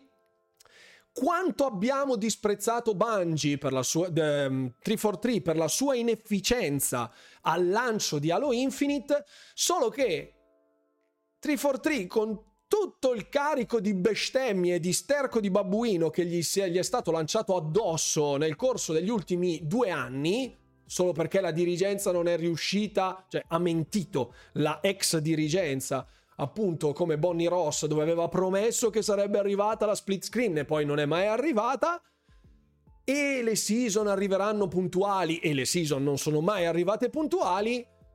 Il licenziamento è avvenuto, tre quattro tre si è tirata indietro le maniche, non solo dovendo recuperare la fiducia degli utenti abituali di Halo, ma cercando di conquistarne di nuovi, cioè un doppio sforzo su un game as a service di un franchise in crisi da un punto di vista di direzione narrativa. Si sono fatti un mazzo così, noi, parlando in generale, li abbiamo insultati per anni per questa inefficienza. Adesso che Bungie fa un tonfo, quella stessa Bungie che noi abbiamo venerato per anni perché ah torna e riprenditi Halo, fai risolvere, ma de che, ma de che, ma per fortuna che abbiamo tenuto tutti duro su tre quattro tre e è stato realizzato un contenuto meritevole di essere annoverato fra i migliori shooter del pianeta, che che se ne dica, che che se ne dica, perché C O D sarà tutto quello che vuoi, Battlefield sarà tutto quello che vuoi, benissimo, Bungie e Destiny saranno tutto quello che volete voi, ma Halo Infinite oggi sta meglio che mai, meglio che mai, e diamo il merito a chi, nonostante non abbia il pedigree di Bungie, è riuscito con il lavoro a raggiungere una posizione di rilievo. Diamo onore al merito. Il prossimo che mi scrive nei commenti tre quattro tre sono un branco di pirla, dovrebbe tornare Bungie, gli linko l'articolo. Giuro, perché sto male, sto male, sto male. Sto male, quando sento ste robe io sto malissimo, sto malissimo. Eh, salutiamo Halo, che inizialmente era un gioco per Mac. Esatto. Esatto. Esatto, esatto. Eh, ehm. eh, argomento delicato, Bungie. Eh sì, sì, sì, sì, sì, sì. In quanti siamo su Azeroth il trenta novembre a giocarlo Warlock Tank e il Mago Healer? Ne parliamo, ne parliamo. Eh. Polemizzo così. Se Bungie l'avesse comprata Microsoft, cosa sarebbe successo? Eh, boh, non lo so. Non lo so, non lo so. Eh, anche stufato da quanti anni è fuori ormai, sì, Destiny è fuori da tanti anni, ma non ha saputo innovarsi così come sarebbe stato necessario, forse. Non ricordo dove ho letto una roba del tipo Microsoft acquista Bungie, Games of War divers- diventa Destiny. Mamma mia, no, spero di no. Bungie se n'è già andata una volta da Microsoft, credo sarebbero stati solo scemi a tornare, sì, eh, poi sono dei cavalli di razza anche abbastanza particolari, infatti anche per essere stati acquisiti da PlayStation hanno messo avanti tutta una serie di richieste. Tra l'altro Ehm, ci sono stati dei licenziamenti anche all'interno di Bungie, benché, se non ricordo male, l'acquisizione da parte di Sony avesse garantito ehm, che non sarebbe stato toccato il, il comparto del personale, ma non so poi nel dettaglio come è andata nello specifico. So che questi licenziamenti hanno stupito parecchi a livello di, di, giornal, di giornalismo vero, eh, non, non, non in cialtronazzi. Ok. Perché Bungie si separò da Xbox? Perché si erano rotti di lavorare a Halo. Eh, sì, sì, diciamo che in buona parte sì. Poi c'erano anche dei dissapori eh, fra dirigenza e, e il team. Era una, dir- era una dichiarazione di Jim Ryan durante la sua festa di pensionamento. Era un po' brillo, perdoniamolo. Ah, quello che Bungie avrebbe fruttato più di Activision Blizzard. Mm, sì. Le malelingue vogliono Bungie acquisita da Sony, che la salva dal fallimento. E così si presume che la crisi di Destiny sia in atto da molto più tempo. Eh, ho letto anche questo articolo, mh, che, se non sbaglio, l'ho letto su Forbes, quindi non una cosa proprio super campata per aria. Potrei ricordare male perché ho, mh, ho letto davvero tantissime cose in questo weekend e mi sono un po' probabilmente rimbambito. Eh, Destiny ha fatto parte della storia del gaming in maniera preponderante con Destiny uno, Destiny due, che ha voluto bissare il successo del primo, l'ha fatto da un certo punto di vista, ma non ha mai raggiunto il livello di attaccamento del primo, perché percorreva una terra già battuta. eh, Sony ha acquistato Bungie non per Destiny, ma per Bungie stessa, per il know-how di Bungie. E mh, è chiaro come avere un team fra quelli celebri per la realizzazione di determinati tipi di prodotti, come il multiplayer game as a service, a fare da giudice sui prodotti di Sony Interactive Entertainment, come appunto The Last of Us Factions, ehm, che ha bocciato o che ha comunque castrato in qualche misura per, per evitare poi problemi una volta uscito questo prodotto, fa pensare, cioè non dico sono del mestiere, perché effettivamente sono del mestiere quelli di Bungie, però vederli così in crisi, così fortemente in crisi, quando ora sono gli esperti dei multiplayer e dei game as a service tanto agognati dalla dirigenza di Sony, fa pensare, cioè è preoccupante, a livello di industria è preoccupante.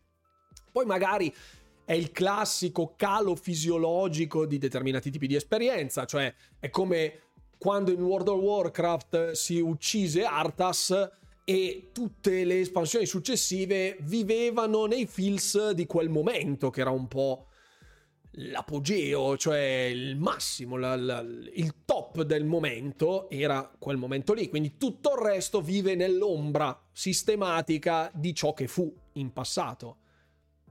Può essere che Destiny due abbia ammorbato, abbia abboffato, come dice, come si dice non dalle mie parti, ma credo dalle parti del Trentino, abbia abboffato, e, e quindi il calo sia naturale, fisiologico.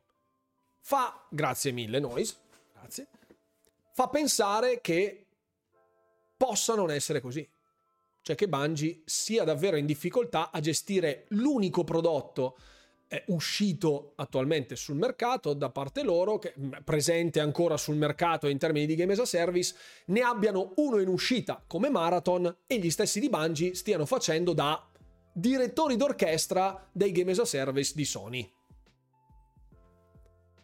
Magari pur toppando questa espansione hanno sicuramente talmente tanta esperienza che possono aiutare Sony, che parte da zero in questo mondo perché non ha dei game as a service ancora attivi in termini di multiplayer, figuriamoci di shooting. Però fa riflettere, fa riflettere. Eh, sono voci, altre dicono che Sony nemmeno sapesse della situazione di Bungie. Ah, le altre voci che dicono, cioè ripeto, può, può essere, eh, può essere. Mi sembra strano che un'azienda vada ad acquisire, però all'ora. Potrebbe essere anche così, perché per esempio noi l'abbiamo vissuto sulla nostra pelle con Redfall. Come faceva Microsoft a non sapere che Redfall fosse in quello stato lì quando è stato annunciato nel duemilaventuno come in uscita per l'estate successiva? Nessuno se ne è sincerato, probabilmente dalla catena di comando, nessuno. Ma eh, l'Eden, il capo di Zenimax Media, o ha ricevuto delle informazioni fuorvianti o, per evitare problemi, ha mentito. Ha mentito spudoratamente. Potrebbe essere la stessa cosa anche su Destiny. Sony si è informata, i vari responsabili hanno detto sì sì, tutto a posto, e poi c'è stato sorpresone. Potrebbe non essere così assurdo, eh, perché io non so nella stanza dei bottoni com'è, come funziona. Il famoso all-in sui game as a service è uno dei motivi principali per cui Jimbo è, st- Jimbo è stato accompagnato. Ma quindi adesso cosa succederà? Anche questa cosa è un altro, è un'altra tessera nel puzzle già abbastanza complicato, devo essere franco. Con i budget necessari oggi per fare i giochi in pochi sono al sicuro, basta fare uno sbaglio ed è finita. Eh sì, eh sì. Cioè, um, Arcane da questo punto di vista, allora, un po' si è sfoltita da sola Arcane, perché durante lo sviluppo di Redfall ha perso parte del suo team perché se ne andavano, cioè perché decidevano liber- arbitrariamente di prendere e andare, cercare un'altra roba. Quindi Microsoft non ha dovuto licenziare nessuno, non ha dovuto tagliare teste per ehm, cercare di recuperare la situazione e mettere tutto su un binario nuovo. Probabilmente era frutto delle decisioni passate, come avevamo già detto, come avevano reportato anche Jason Schreier e compagnia bella, di una situazione viziata in Zenimax Media che cercava di sfruttare team talentuosi come quelli di Bethesda con Fallout settantasei o quello di Arcane con Redfall, per monetizzare più possibile determinati tipi di prodotti, creando dei game as a service su dei franchise nuovi oppure particolarmente noti. Chi lo sa cosa è successo? E quindi tecnicamente chi lo sa anche in Bungie? Chi lo sa? Magari davvero c'è stata poca trasparenza, Sony ha acquisito non sapendolo, dicendo vabbè che ce frega, anche se, anche se Destiny dovesse essere in calo, quelli di Bungie sono roba nostra e ci insegnano come fare game as a service e multiplayer. Potrebbe non essere molto distante dalla realtà. Secondo voi queste multinazionali fanno acquisizioni da miliardi e non hanno perfettamente il quadro finanziario? Sul quadro finanziario sì, però dipende anche dalle, da, dalle proiezioni che gli si dà. che gli si danno, dalle proiezioni che gli si danno. Cioè, all'atto dei soldi pratici, sì, però bisogna vedere se tutti quelli all'interno della catena di comando fanno il loro lavoro. Non è raro che dei dirigenti vengano, vengano espulsi, eh? Cioè...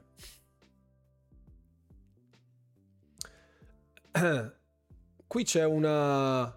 Onestamente, se è vero che Marathon non è piaciuto a chi lo ha provato... Fosse Naughty Dog, ora sarei incacchiato a bestia, perché per colpa loro il progetto a cui lavoravo è fermo. Forse al netto però di ciò che hanno detto loro, cioè se effettivamente c'erano delle perplessità sistematiche, strutturali in merito alla tipologia di prodotto, dove Bungie ha detto no raga, quella roba qui così non può funzionare, che, che se ne dica del resto del contenuto. Cioè non è che se Bungie... ha detto a quelli di Naughty Dog quella roba qui non si può fare così, automaticamente deve per forza fare dei prodotti perfetti. Magari quelli di Naughty Dog erano talmente disastrati come progetti che gli hanno detto no guarda non, non si fa così. Potrebbe, potrebbe, potrebbe essere così, eh. Ai giocatori di Tarkov fa schifo tutto quello che non è Tarkov. Non li vedo come una source valida. Ah, perché hanno fatto provare Marathon a quelli di Tarkov? Perché giustamente un extraction game è un Tarkov-like, quindi Bisogna ricordare che il mercato cambia e le persone dentro le software house cambiano. Vero, vero, vero, vero. Sono comunque aziende grosse, la più pulita ha la rogna. Credi davvero che Bungie non saprebbe nascondere eventuali problemi per farsi acquisire? Senz'altro.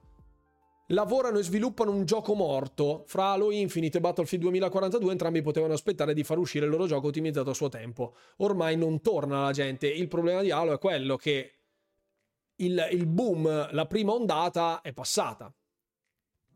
Ma tanti altri giochi sono così, eh? Tantissimi altri giochi. Anzi, guarda, parliamo addirittura anche di questa roba, già che ci siamo.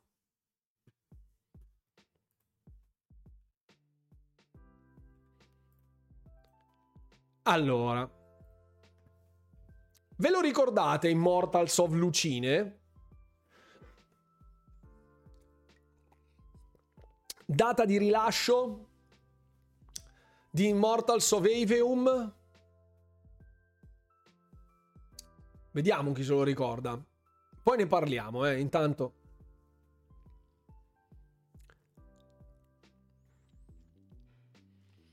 Pare i licenziamenti siano interni da parte di Bungie stessa, non da Sony. Sulle capacità non metto bocca non essendo del settore, ma credo che come in tutti gli ambiti ci vuole una buona parte di fortuna anche per avere successo. A volte basta anche solo quella, no? Sì, oppure trovare l'uovo di Colombo. Potrebbe, potrebbe essere anche, sì. Arrivare al momento giusto nel posto giusto con un prodotto che innovativo ma non difficile, dove crei un trend. Avevo dato speranza... Ah, ok. Se distorto non l'hai più messo, dovrò metterlo. Si dice che Marathon sia stato testato da vari player di Tarkov e che sia stato giudicato una ciofeca. Ok. Mi, mi accodo a quanto, a quanto detto eh, già da, da, da Fix, che dice... I giocatori di un gioco specifico vedranno qualsiasi cosa al di fuori di quel gioco specifico come il male. Ehm...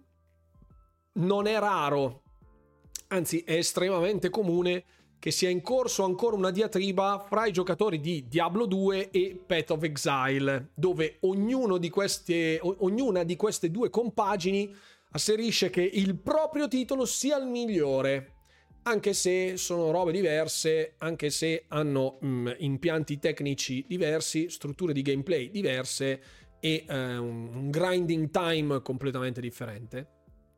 Um, sono perplesso quando un gioco viene indirizzato a una nicchia specifica di giocatori che vuo- deve testare questo tipo di prodotto in virtù delle proprie esperienze pregresse, cioè deve esserci un riscontro da chi è un professionista in questo settore, ma non dimentichiamoci che la super stragrande maggioranza dei giocatori non sono dei pro player in primis, quindi magari um, cioè è lo stesso motivo per cui Diablo quattro è ancora ipergiocato ma poco giocato dai super pro player fino a prima della season due, prima del lancio della season due, eh, perché eh, vuoto fra virgolette di contenuti. mm. Credo che più del cinquanta per cento dei giocatori non sia arrivato alla fine della campagna, non sia arrivato alla fine della... No, non abbia sbloccato il, la difficoltà del mondo quattro. Credo che più della metà dei giocatori non sia arrivata manco lì. Le critiche che vengono mosse sono nell'endgame, che più della metà della player base non sa nemmeno cosa sia. Quindi anche lì... rivolgersi a una nicchia specifica per valutare il prodotto in ogni suo minimo dettaglio è giusto, ma deve essere anche contestualizzato. Questo fa parte di una riflessione che va bene per qualsiasi titolo.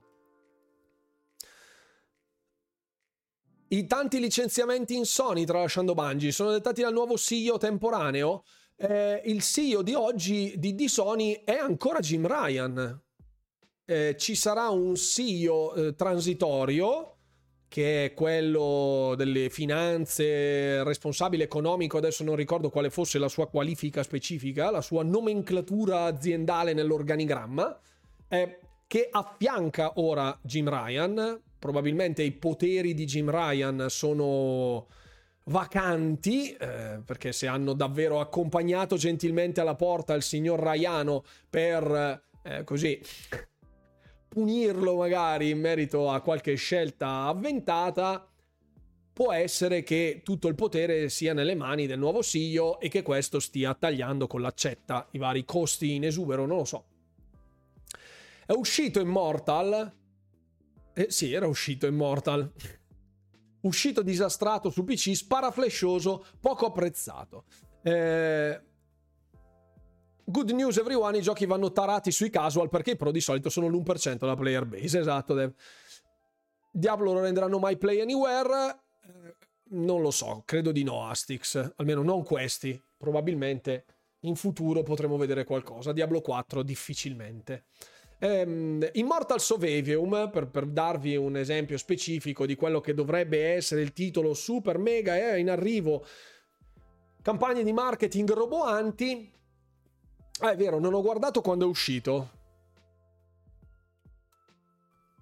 vediamo, il ventidue agosto è uscito, ventidue agosto duemilaventitré, quindi è uscito due mesi e mezzo fa, ecco. Hanno rilasciato la prima patch, eh, una, una content patch, scusate, non la prima patch, in arrivo il giorno sedici novembre. Arriverà una trial di tre capitoli di Immortals of Aveum completamente gratuita su P C, su PlayStation e Xbox, e dopo, dal sedici di novembre in poi, cioè da, da, dalla seconda metà, adesso non, non ricordo quando di preciso, ci sarà disponibile un'altra pro, la prova per i giocatori P C.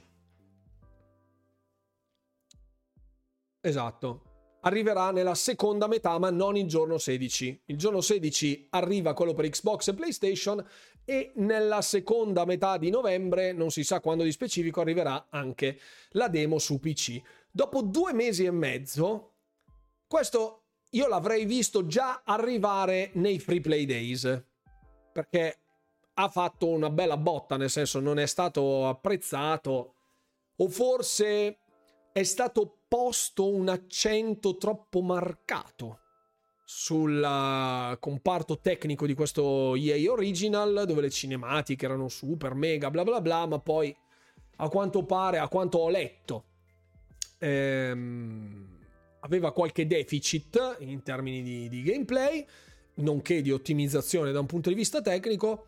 L'avrei visto arrivare sui Free Play Days, visto che sapete che insomma Electronic Arts e Xbox sono cheek to cheek, e l'avrei visto bene. Questo salta i Free Play Days e arriva alla demo, la demo gratuita di tre capitoli per tutti, non chi è abbonato al PlayStation Plus o al Game Pass, tutti.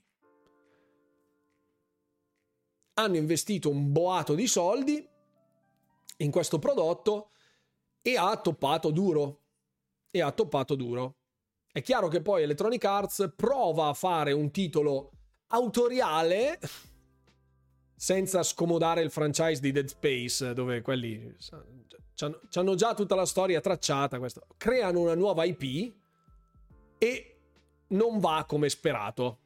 Io credo che di altri E A Originals di questo tipo non so se li vedremo nel prossimo futuro, perché tra l'altro eh, Andrew Wilson, il C E O di Electronic Arts, ha rilasciato una dichiarazione alla C N B C dove parlava appunto dell'acquisizione, anche dell'acquisizione di Activision Blizzard, parlava di E A Football eh, che ha, cioè, ha quattordici virgola cinque milioni di giocatori.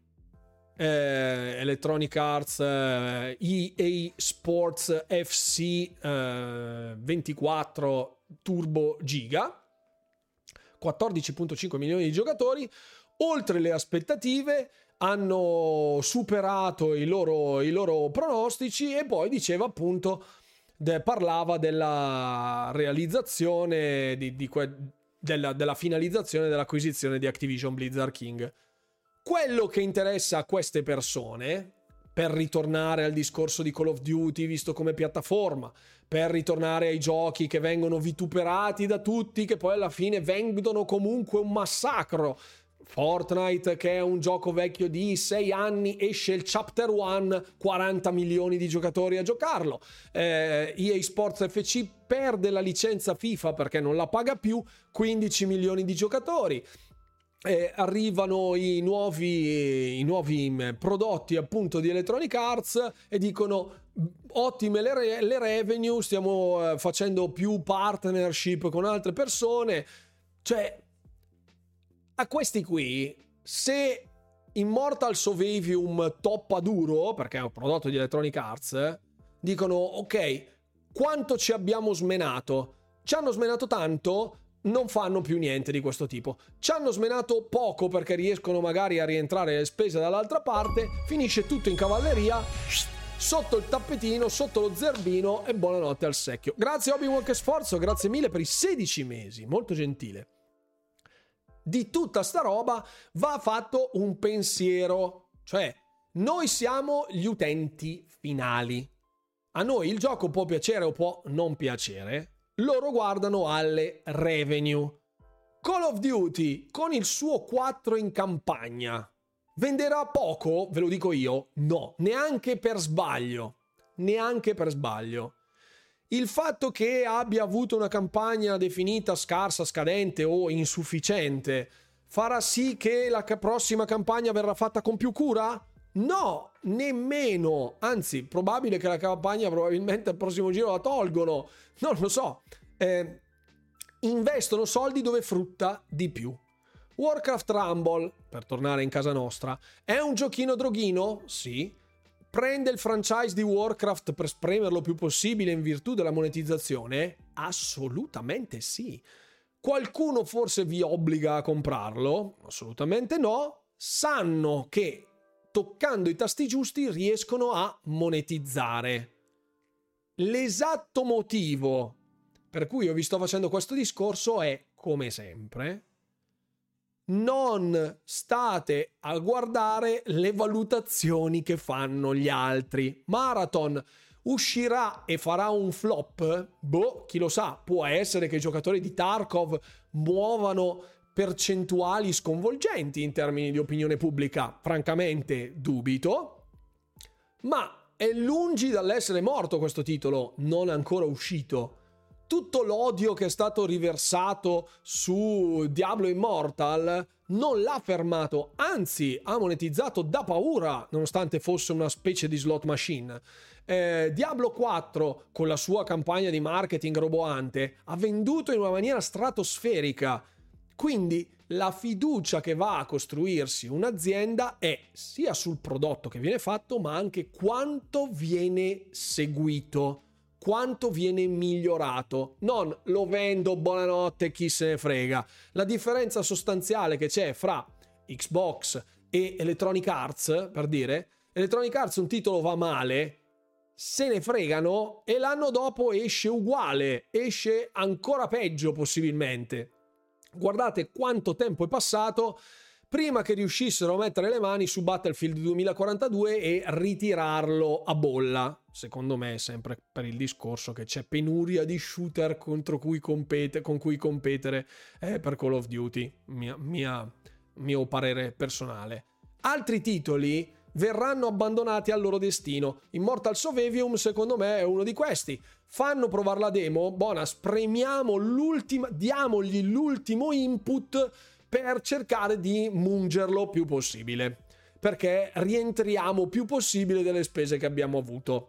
Mi sbaglierò, ma ehm, anche lì Xbox probabilmente rifiuterebbe di includerlo nel suo Game Pass, probabilmente dopo la demo. Chi lo compra lo compra, chi non lo compra arrivederci. Non lo vedo come un titolo in arrivo sul pass, devo essere sincero. Arriverà? Boh. Questa tipologia di prodotti è sempre più pericolosa. Esperienze single player quando tutti vogliono il multi, gran parte dell'utenza vuole il multi, gran parte dell'utenza vuole il game as a service. guardiamo la roba che abbiamo in casa noi in termini di multiplayer e di game as a service, anche con l'implementazione di Activision Blizzard ovviamente, e sicuramente per i prossimi dieci anni avremo di che giocare senza troppi problemi.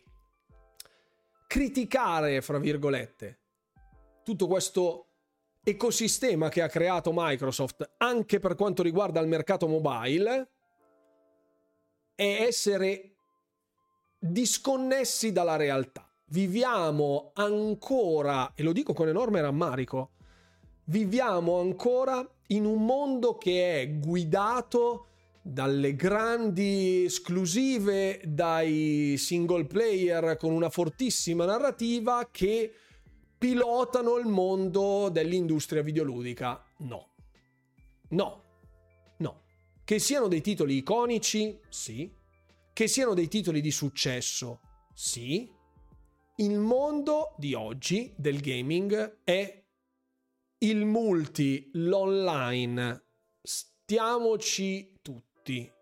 E i titoli che escono single player o con campagne o quelli che non osano mettere piede nel mondo del multiplayer, a parte rarissime eccezioni, hanno vita molto breve. Molto breve, a parte rarissime eccezioni. Dopo, se la stampa le incensa è un'altra roba. Vendere è un discorso, ne parlavamo anche sul forum con Fix, Fabio, Salvatore, eccetera, eccetera. Vendite è un fatto, risultati ottenuti, e, cioè voti ottenuti, è la percezione. Noi viviamo ancora oggi in un'ottica dove il multi è uno schifo perché ci giocano tutti, C O D è sempre C O D, che ce frega, bla bla bla, meglio le first party, le esclusive, single player con una super narrativa, eccetera eccetera. Sì, ma per un mese, perché dopo un mese non se li fila più nessuno e queste aziende, che sono aziende che si basano sul profitto, devono continuare a monetizzare.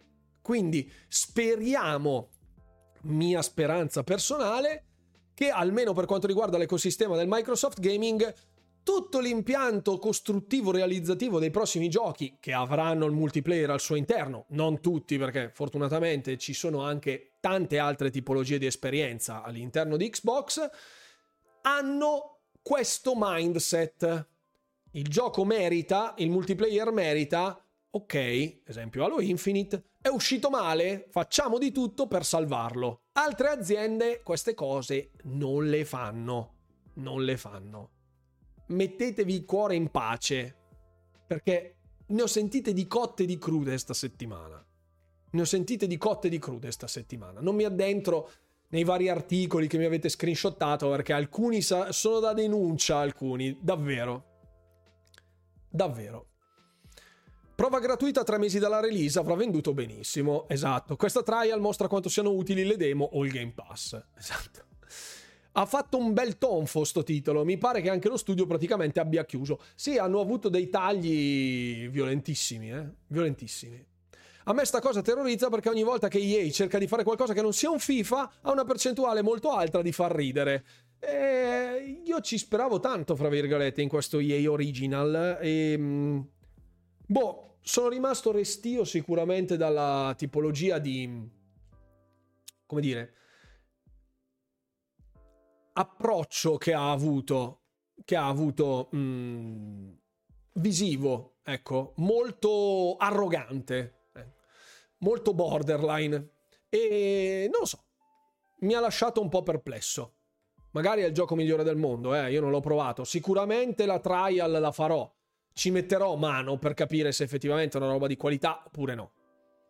Visto che è lì, vi suggerisco di fare lo stesso. E A era meglio se investiva i soldi nel seguito di Alice Madness Return, se magari. Stavo travagendo l'uovo... vabbè, ciao. FIFA che non si chiama più FIFA, proprio lui. Eh, E A sa fare i giochi di sport, faccia quelli e finanzi altre robe invece di crearli. Eh, anche lì, però poi... anche sul discorso degli sportivi io ne ho sentite tante di ingiurie verso Madden, per esempio. Poi non so se sono ingiurie giustificate oppure no. E poi hanno The Sims quattro che ci vogliono milioni per comprare tutti i pack e le espansioni. Probabilmente con questo setting funziona. Funziona, e come no? Sai chi impatta sto quattro di C O D? Un appiglio per le console war e qualche monetina ai click dei siti specializzati. Nel frattempo i player saranno lì a nerdare tra multi e zombie, sicuro. E di E A arriva con E A Play. Eh, no, la trial no, eh, Fix. Non, eh, cioè, se era riferito alla demo, no, non arriva con E A Play, quindi non dovete essere degli abbonati Game Pass. Ma invece Xbox Series Pro la faranno oppure no? Ma io spero proprio di no. Io spero proprio di no. Cioè, anche su sta cosa... Avete visto il discorso di, di P S cinque Slim? Che poi alla fine è un refresh e non cambia assolutamente una mazza? Credo che il trend sia quello. Sinceramente credo che i titoli più sperimentali e di nicchia li troveremo sempre più spesso nel Game Pass. Robe tipo Jusant, per esempio. Sì, però ad esempio Jusant è uscito... Ho visto che era pubblicizzato anche tramite I D at Xbox... Sul, sul sito, magari sbaglio, eh.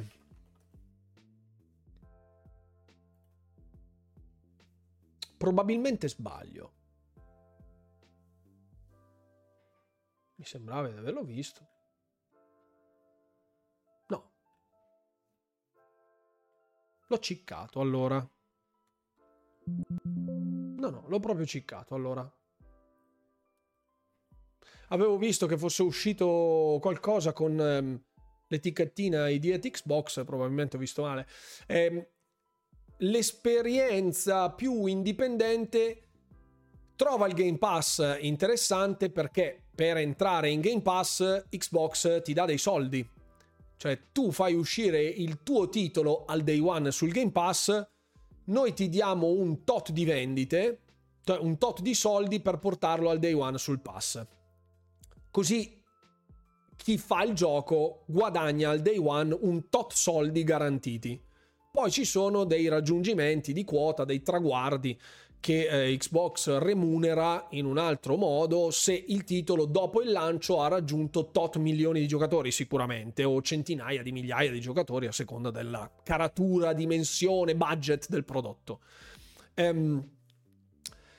Non tutti i titoli indipendenti arrivano su Game Pass, eh, per fortuna anche, perché c'è anche tanto pattume in giro, e altri titoli non vogliono entrare sul Game Pass magari perché convinti del loro prodotto.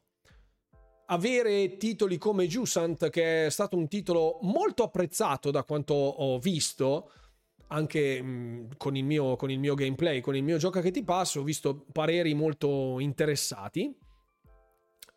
Non tutte le esperienze sono adatte a Game Pass. I titoli che arrivano sul Game Pass sicuramente hanno un bacino di utenza molto più grande, che quindi poi possono essere interessate queste persone a, ehm, a acquistare il gioco. Buonasera Nylog, oh, ciao, benvenuto, credevo fossi già sul canale Twitch, eh? Molto male, quindi adesso chiuderemo il canale eh, di Activision Blizzard. L'abbiamo già chiuso, l'abbiamo già chiuso. Chi non gioca, chi non gioca multi dovrebbe almeno provare dei coop online, tipo Deep Rock Galactic. Sì, fighissimo quello.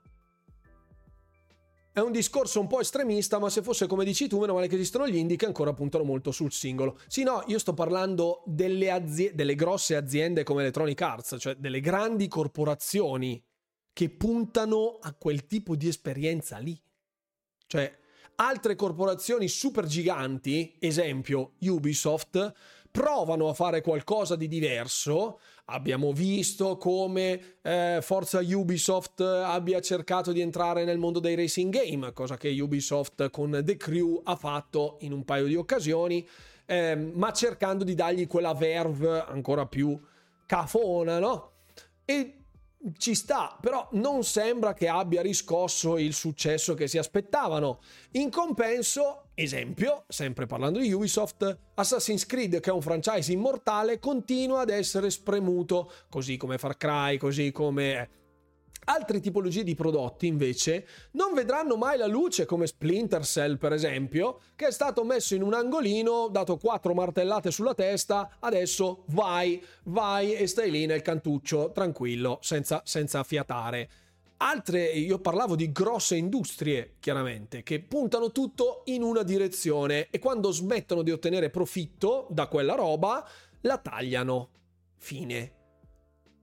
Che Sony abbia messo in pista, dopo eh, con, con il discorso di Jim Ryan, che degli studi basati sulla realizzazione di titoli single player con una forte narrativa abbiano ricevuto il diktat dall'alto magari di incominciare a produrre delle esperienze più game as a service o multiplayer, ha fatto storcere il naso agli sviluppatori stessi.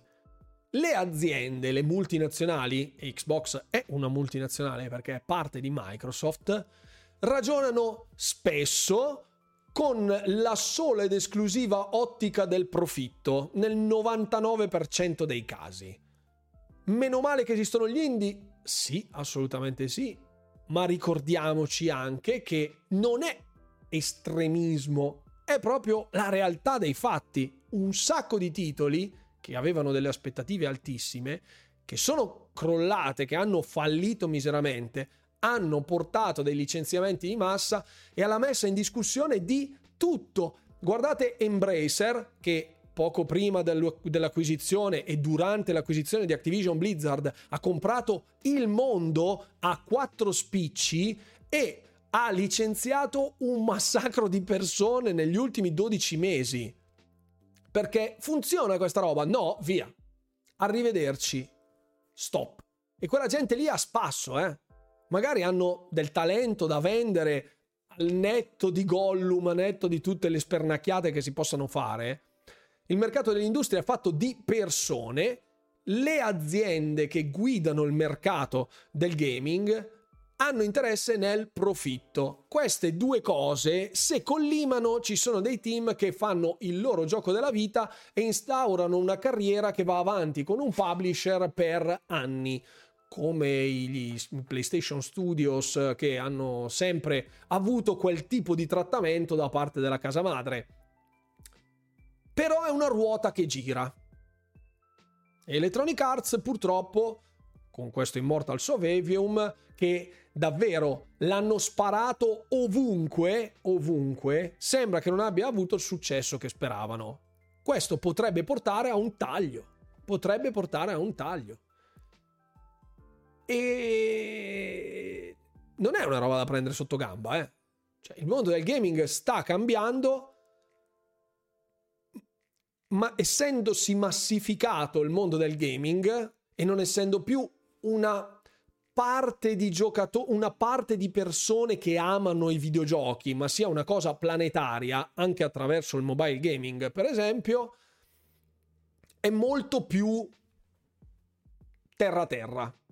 Magari prima proponevi un'esperienza diversa, insolita, avevi un bacino di utenza più piccolo, meno concorrenza e magari più margini, non lo so, potrebbe essere anche cambiato il mercato in tal senso, con l'inflazione, i rincari, tutto quello che vogliamo, cose, i, i, i costi di produzione che noi non analizziamo mai, chiaramente. Però tutto il mercato del gaming sta cambiando e noi siamo parte di questa trasformazione. È l'esatto motivo per il quale io dico provateveli i giochi, giocateveli i giochi, se avete il Game Pass dovreste spolparlo, scaricare ogni singolo gioco, provare ogni singolo gioco, giocarvelo in cloud se non avete lo sbatti di scaricarvelo. Oggi invece si parte con campagne marketing a mille, il gioco sembra diecimila, poi quando arriva e il gioco è cinquanta, crolla verticalmente. Immortals of Aveum potrebbe essere anche un gioco solido, divertente, onesto, che può essere, si meriti anche i suoi sessanta settanta euro, quel cavolo che è, ma per la super campagna di marketing che ha ricevuto, se non è all'aspettativa che si è creata, viene massacrato e si porta nell'abisso anche gli sviluppatori, purtroppo. È estremista, ma è la realtà del quotidiano e, e, dobbiamo, e dobbiamo starci e dobbiamo starci. Poi ci sono i casi extra che però davvero sono una rarità nel mercato, rarità, non, non l'ordinario, purtroppo.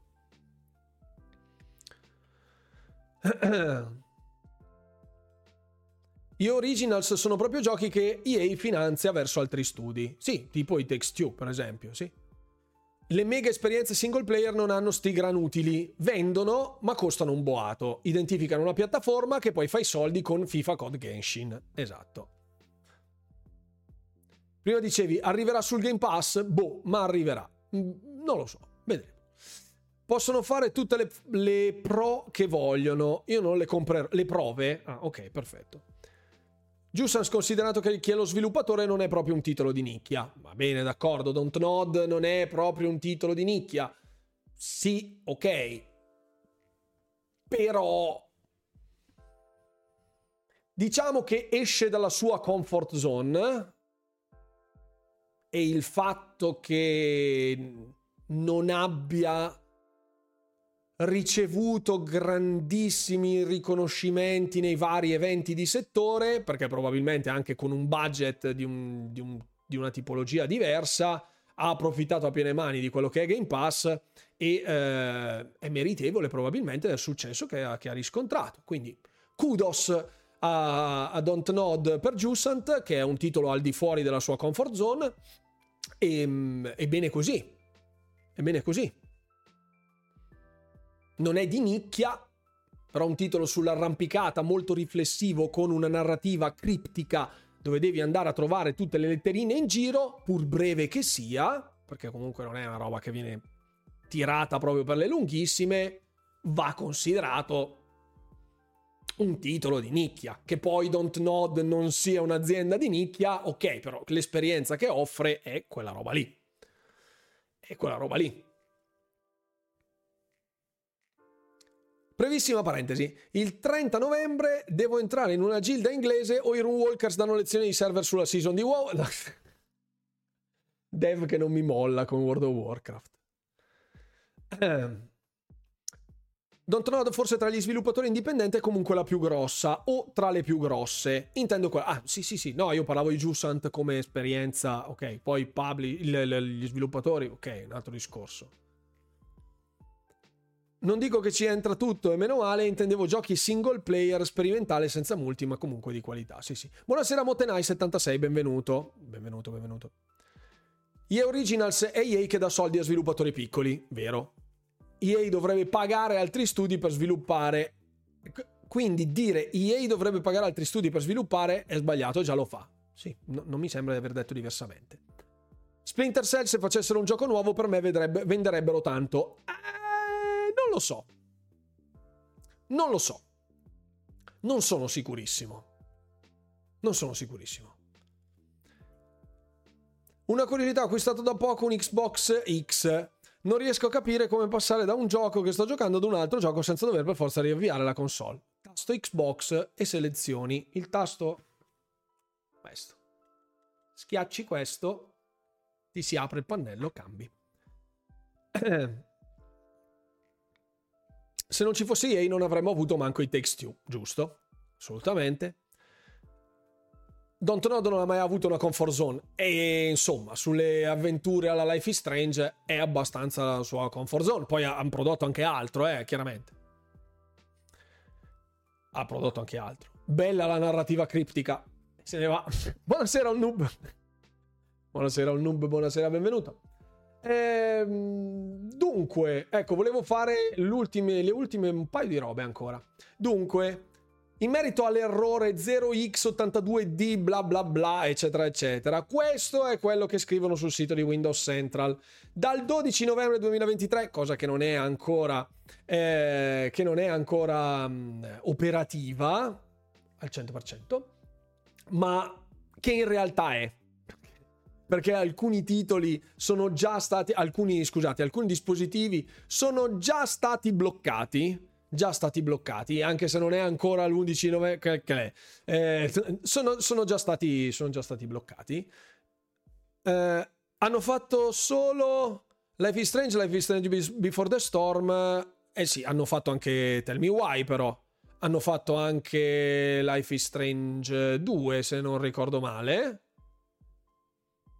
perché Before the Storm era stato fatto da qualcun altro, sbaglio forse, ma probabilmente no.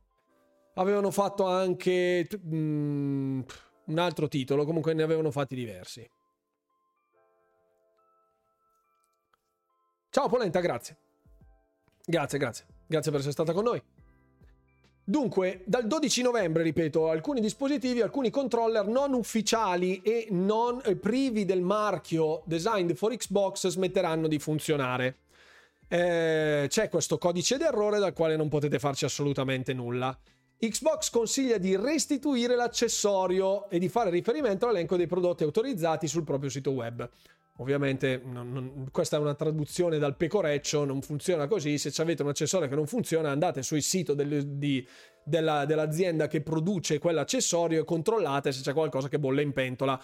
Se aprite il sito di xinjiang punto com, salutiamo tutti i cinesi all'ascolto e in visione in questo momento, che ehm, non hanno comunicato che il loro dispositivo verrà certificato come Designed for Xbox, l'avete preso in saccoccia, basta, quindi arrivederci, arrivederci.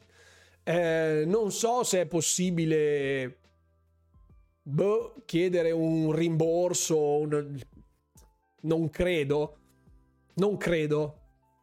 Chissà cosa accadrà agli arcade stick, dipende di che... Quali sono le marche, i brand che producono gli arcade stick più noti? C'è Razer in mezzo, non lo so, non so, non, non ho gli arcade stick.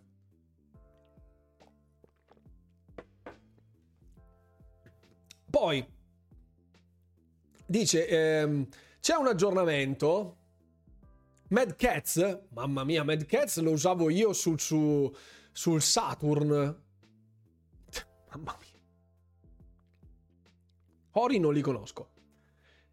Un aggiornamento del ventinove ottobre dice che abbiamo sentito da fonti che hanno familiarità con, familiarità con i piani di Microsoft che potrebbe essere correlato all'espansione del programma di Microsoft per i controller Xbox wireless di terze parti. Eh, la maggior parte dei controller Xbox terze parti in questo momento sono cablati, sono wired. Ehm, i, sono usciti diversi controller nell'ultimo periodo di eh, P D P, PowerA, ehm, anche Razer, ehm, ce ne sono stati diversi che sono stati annunciati come ufficiali, come Designed for Xbox. Potrebbe essere che cerchino di capitalizzare questa cosa e certificare i propri, i propri Designed for Xbox in modo da alimentare un mercato per loro vantaggioso a discapito del mercato svantaggioso dei clone o compatibili o universali. Ehm, l'aggiornamento più interessante, che è quello che vi avevo già accennato, ha chiarito che gli utenti che collegano dispositivi U S B tramite Adaptive Controller per motivi di accessibilità non saranno interessati dalle nuove restrizioni. Quindi qualsiasi cosa verrà eh, pluggato all'interno dell'Adaptive Controller continuerà a funzionare. Eh, molti arcade stick sono fatti molto bene, sono fatti da casi storici, storiche del genere, anche secondo me mh, cioè allora nel pannello che avevo pubblicato io sul mio sito in merito a queste cose, vediamo se c'è ancora la news. No, devo andare nella sezione delle news. Intanto ricordatevi di visitare il mio sito runewalker punto it, chiaramente, perché è sempre, è sempre disponibile per tutti, eh, sempre che carichi la pagina, perché non lo so, non, non c'ha voglia di caricare. Eccoci, questo era quello di Grounded, b- b- b- b- questi erano gli sconti della settimana, eccolo qui, avevo, eccolo qui, questa è l'immagine, questa è l'immagine, oh, Ori c'è, Ori c'è, qui lo vedo chiaramente. Western Digital, PowerA, Razer, otto bit due, Nacon, Corsair, Victrix, SteelSeries, Bang and Olufsen, questo è distro, HyperX, Hyperkin, Fanatec, Controller Gear, Geekmade, Ot- Otter, che non conosco, Prif, Ori, Rig, Rack Solution, Cable Master, Logitech, Turtle Beach, G T R Simulation, Linksys, Audiz, Scoof Gaming, Seagate, American Girl, Axim, P D P Gaming, Honeycomb, Trustmaster e Lucid Sound. Non vedo Mad Cats. Non vedo Mad Cats. Intanto il mio controller di Starfield domani lo rimando indietro perché è difettoso. Ah, brutta notizia questa. Attacchi un Oximal Adaptive e bypassi. Se davvero devi comprarti un Adaptive Controller per usare un Oxim, veramente, io... Spero davvero che gli utenti X I M esplodano in un fuoco pirotecnico che illumina tutto il mondo del gaming un bel giorno. Bang and Olufsen fa controller? No, eh, non credo faccia, faccia controller Bang and Olufsen, ma qui parla di accessori, quindi se uno ha delle cuffie eh, wireless che si interfacciano alla propria console è un accessorio, quindi potrebbe non riconoscerlo nella maniera corretta e quindi, cioè, questo è valido anche per i dispositivi wireless, no, non controller, io ho scritto accessori, accessori, accessori. Questo era il, questo era il piano di, per mostrarvi appunto il design for Xbox, il, il progetto. Sicuramente ne arriveranno altri, sicuramente ne arriveranno altri. Però se avete delle robe un po' borderline, fate, fate, fate, date un'occhiata sul sito del produttore. Se avete il controller Gino Pippo, andrei a vedere. Sì, le Bang and Olufsen le, vengono, le vendono sul sito ufficiale di Xbox. Sono da trecento euro. Sì, ce ne sono che costano un massacro. Io, francamente, eh, non le ho mai provate. Però chi le ha provate dice che sono una roba. Mamma mia. Gli crediamo. Ehm, volevo farvi vedere la opening night live del, del BlizzCon, ma mi limiterò all'intervento del nostro Filippone Spensieri, perché, perché l'annuncio appunto, eh, vabbè qua mi fa vedere la pubblicità, tacci sua, eh, l'annuncio dell'arrivo sul palco appunto del nostro Filippo e di quello che ha detto, secondo me conviene vederlo, sentirlo insieme. Poi mh, trovate sul, sul canale YouTube i primi approfondimenti in merito ai titoli di Activision Blizzard King fatti, eh, mostrati all'interno del BlizzCon, che in qualità di first party continuerò a trattare. C'è il video in merito all'approfondimento di Diablo, questa sera eh, è già disponibile sul mio canale YouTube. Arriverà martedì il prossimo, che tratterà Overwatch due, Hearthstone e Warcraft Rumble, e poi ce ne sarà un altro probabilmente giovedì in merito a World of Warcraft, perché arriveranno anche contenuti su World of Warcraft. Non saranno giocabili su Xbox per il momento, quel che l'è, però eh, vanno trattati, vanno trattati. Ma l'adaptive controller rende più semplici i titoli? No. Se una persona volesse giocare a un Soul, che succede? Una versione ancora più hardcore? No. L'Adaptive Controller dà la possibilità di interfacciare diversi dispositivi per coloro che hanno, ehm, sono, hanno delle disabilità fisiche, eh, dei problemi di mobilità ehm, con le mani, eh, con le braccia, eh, insomma danno tutta una serie di input alternativi collegabili a questa piattaforma che dà la possibilità di concedere un vantaggio a coloro che non hanno la possibilità di giocare in maniera tradizionale. Quindi uno che non ha una mano ha magari una leva che gli permette di muovere l'analogico destro con il viso, per esempio. Quindi mh, o con un piede, hanno diversi attuatori anche a pressione, dei bottoni giganti da premere, quindi no, non è un non è un semplificatore di gioco, ma è un trasferimento di comandi che per noi sono normali attraverso le mani, eh, impugnando il controller, con dispositivi differenti. Sia Phil che quelli di WoW hanno parlato di giocare dove si vuole con più gente possibile, se non ho capito male, e adesso lo vediamo, e adesso lo vediamo.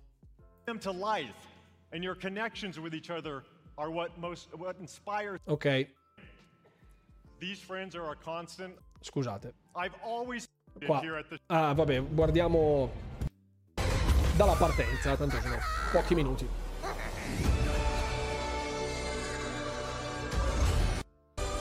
Aspetta, eh.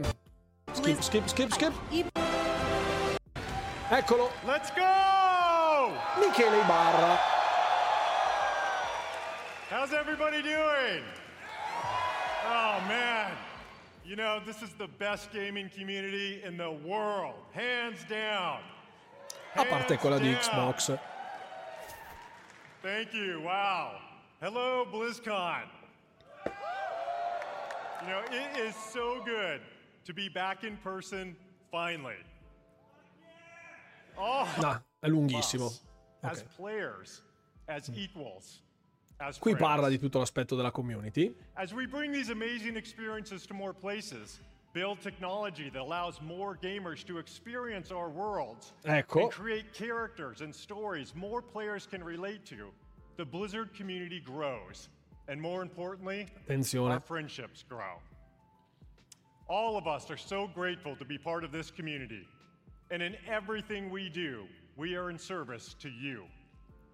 We know we don't do everything perfectly, but thanks to your feedback, we stri- we never stop striving to do it right. Okay. We are here to foster joy and belonging for everyone. We're proud of the worlds we build, but your experiences within those worlds bring them to life. And your Quindi, connections with each other condivisione, are what most, what attenzione alla community, condivisione dei Now, titoli, dove si vuole giocare, come si vuole giocare. About Blizzard joining the Xbox gaming family. E qui. Both Blizzard and È vero, Xbox believe that gaming is a unifier, that we should all be able to play anywhere and any way we want to play. That when the Attenzione, be able to play anywhere and any way we want to play. Creativity of some of the best developers, artists and storytellers in the world is fearlessly unleashed. Everyone wins.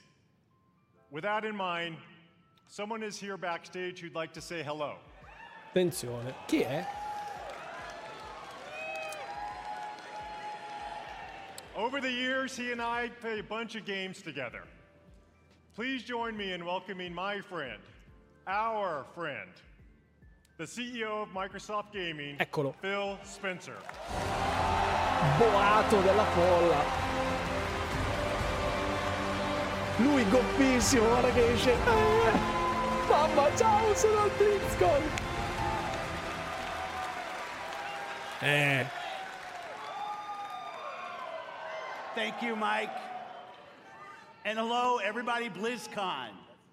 This is my first BlizzCon ever. And it's great to feel the energy in the room. Adesso lo esce. You are the reason we make games. Your love for these games truly is sì, inspiring.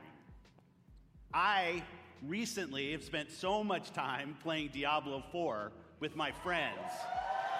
Season two is awesome. Cioè, io tutte le volte resto sempre colpito da come parla. Cioè, lui fa sempre tutta una serie di dichiarazioni molto P R, molto pulite, molto costruite, ma si vede lontano un chilometro quando ti dice «Oh, sto giocando un botto a Diablo, figata!» Cioè, capito? Non è un C E O questo qui, non è un C E O. Mi stupisce sta roba. La giacca non gli si chiude più. Blizzard occupies Il collo è sempre dello stesso diametro. Qui fa super i complimentoni. T-shirt nera, eh? Super complimenti chiaramente a Blizzard. Think of Diablo. It, pro- it propelled the action R P G genre forward. StarCraft. Eh, qua quando ho sentito StarCraft io ho detto Eh, cosa ci devi dire, Filippo? Diccelo. Eh. Spawn the foundation of what esports would eventually become, and with StarCraft two, it was a major catalyst for the evolution of games as live. Eh. World of Warcraft. La t-shirt nero è t-shirt nero è per Black Ops. Eh? Changed not only how people developed and supported games, but really it introduced a much wider audience to the concept of online communities. Online communities. Not only reimagined gameplay, but also the representation possible in class-based shooters. Blizzard in, Blizzard's influence is everywhere eh, qui. because of its enduring legacy and phenomenal revolutionary development. With a care and a craft that is incredibly rare in this industry. Our commitment at Xbox eh, sì. is to bring more great games to more players in more places. Eccola là, un'altra volta. And now that Blizzard is part of Xbox, we will nurture the essence of what has made Blizzard unique. Ecco, questo passaggio secondo me è fondamentale. Cioè, che cureranno, nutriranno l'essenza di ciò che ha reso i giochi Blizzard unici. Fedevi Live, grazie mille, grazie, grazie per i quattro mesi. Eh, l'hanno ripetuto diverse volte. Ecco. Ecco. Ecco, questa roba è quello che volevano sentirsi dire gli sviluppatori di Blizzard e di Activision in generale. Basta ambienti tossici. Basta menate, inclusione e collaborazione per continuare ciò che fanno, ciò che, continuare a fare ciò che fanno meglio. Xbox è una delle industrie più quotate in termini di ehm, trasparenza e alto livello di ambiente di lavoro, cioè inteso proprio come eh, affidabilità industriale, dove non ci sono ambienti particolarmente tossici, nocivi, lesivi delle persone, ma tutto è ben inquadrato eh, in termini di inclusività, di condivisione, e quindi già lato, lato sviluppatori loro già sono felici così, perché Microsoft ha già concesso a, ehm, unioni sindacali, eccetera, eccetera, dappertutto, quindi va benissimo. Redefining existing genres, creating new, never before seen experiences, and uniting players globally in new Potrebbe ways. Anche significare piat- multipiattaforma, assolutamente sì. Sì, sì, sì, sì, sì. Pot- è vago, è vago, non ha detto niente di specifico, nonostante il carissimo Gezzo Cordeno che disse ah sicuramente annunceranno tutte le robe al day one sul Game Pass bla bla bla al BlizzCon e così via dicendo, invece poi ha detto no no ma io dicevo solo che Spencer sarebbe stato sul palco. Azeroth dai Sanctuary in near future Earth and beyond. It has been a privilege to welcome the teams at Blizzard to Xbox and I'm honored to be able to be here to welcome, welcome all of you to BlizzCon twenty twenty-three. Qui mi sembra che gli trema la mano. For players, I can say the future of Blizzard is brighter than ever. Ecco qua, altro passaggio. Dopo aver visto ciò che hanno in serbo quelli di Blizzard, può dire con certezza che il futuro di Blizzard sia più luminoso che mai. E questa roba mi ha lasciato un po', sa qualcosa che non sappiamo. So much to look forward to in this show.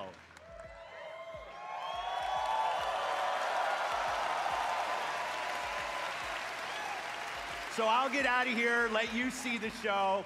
Thanks everyone for the warm reception and have a great time at BlizzCon. Thank you. Io mi sarei aspettato l'abbraccino fra Filippo e Mikey Barra, invece no, non, è, non è arrivato, non è arrivato, non è arrivato l'abbraccetto, e che è un peccato. Ecco, ovviamente la pubblicità dei siti di... Dacci loro. Ehm, ecco, torniamo di là.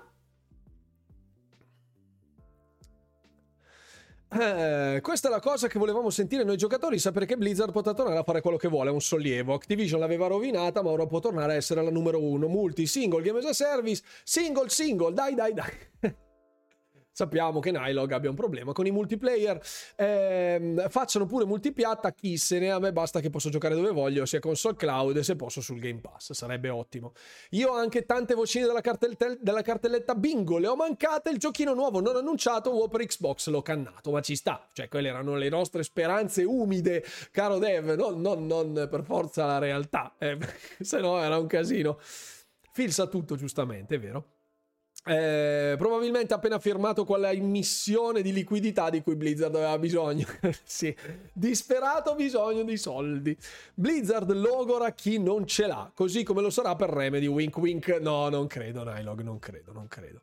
Eh, comunque sì, ragazzi, siamo arrivati alla fine della serata, che si è protratta per un pochettino. Grazie a tutti ovviamente per la compagnia. Arriveranno nuovi contenuti, arriveranno nuovi gameplay, arriverà nuova roba sia su questo canale Twitch sia sul canale YouTube. Ovviamente andate a dare un'occhiata dappertutto, tenete d'occhio il sito runewalker punto it per non perdervi nessuna delle informazioni, perché dopo voi aspettate la domenica per averli tutti. Eh ma io ho letto sul sito Gino Pippo che hanno detto così cosò. Andate sul sito runewalker punto it per rimanere sintonizzati con le informazioni in merito all'ecosistema di Microsoft. Grazie a tutti coloro che hanno sottoscritto l'abbonamento, bittato, fatto tutte cose. Grazie a Noise per aver spammato il sito e grazie mille a tutti voi per essere stati qui in mia compagnia. E detto questo, ragazzi, non mi resta altro che augurarvi, come sempre, buon divertimento gamers e alla prossima.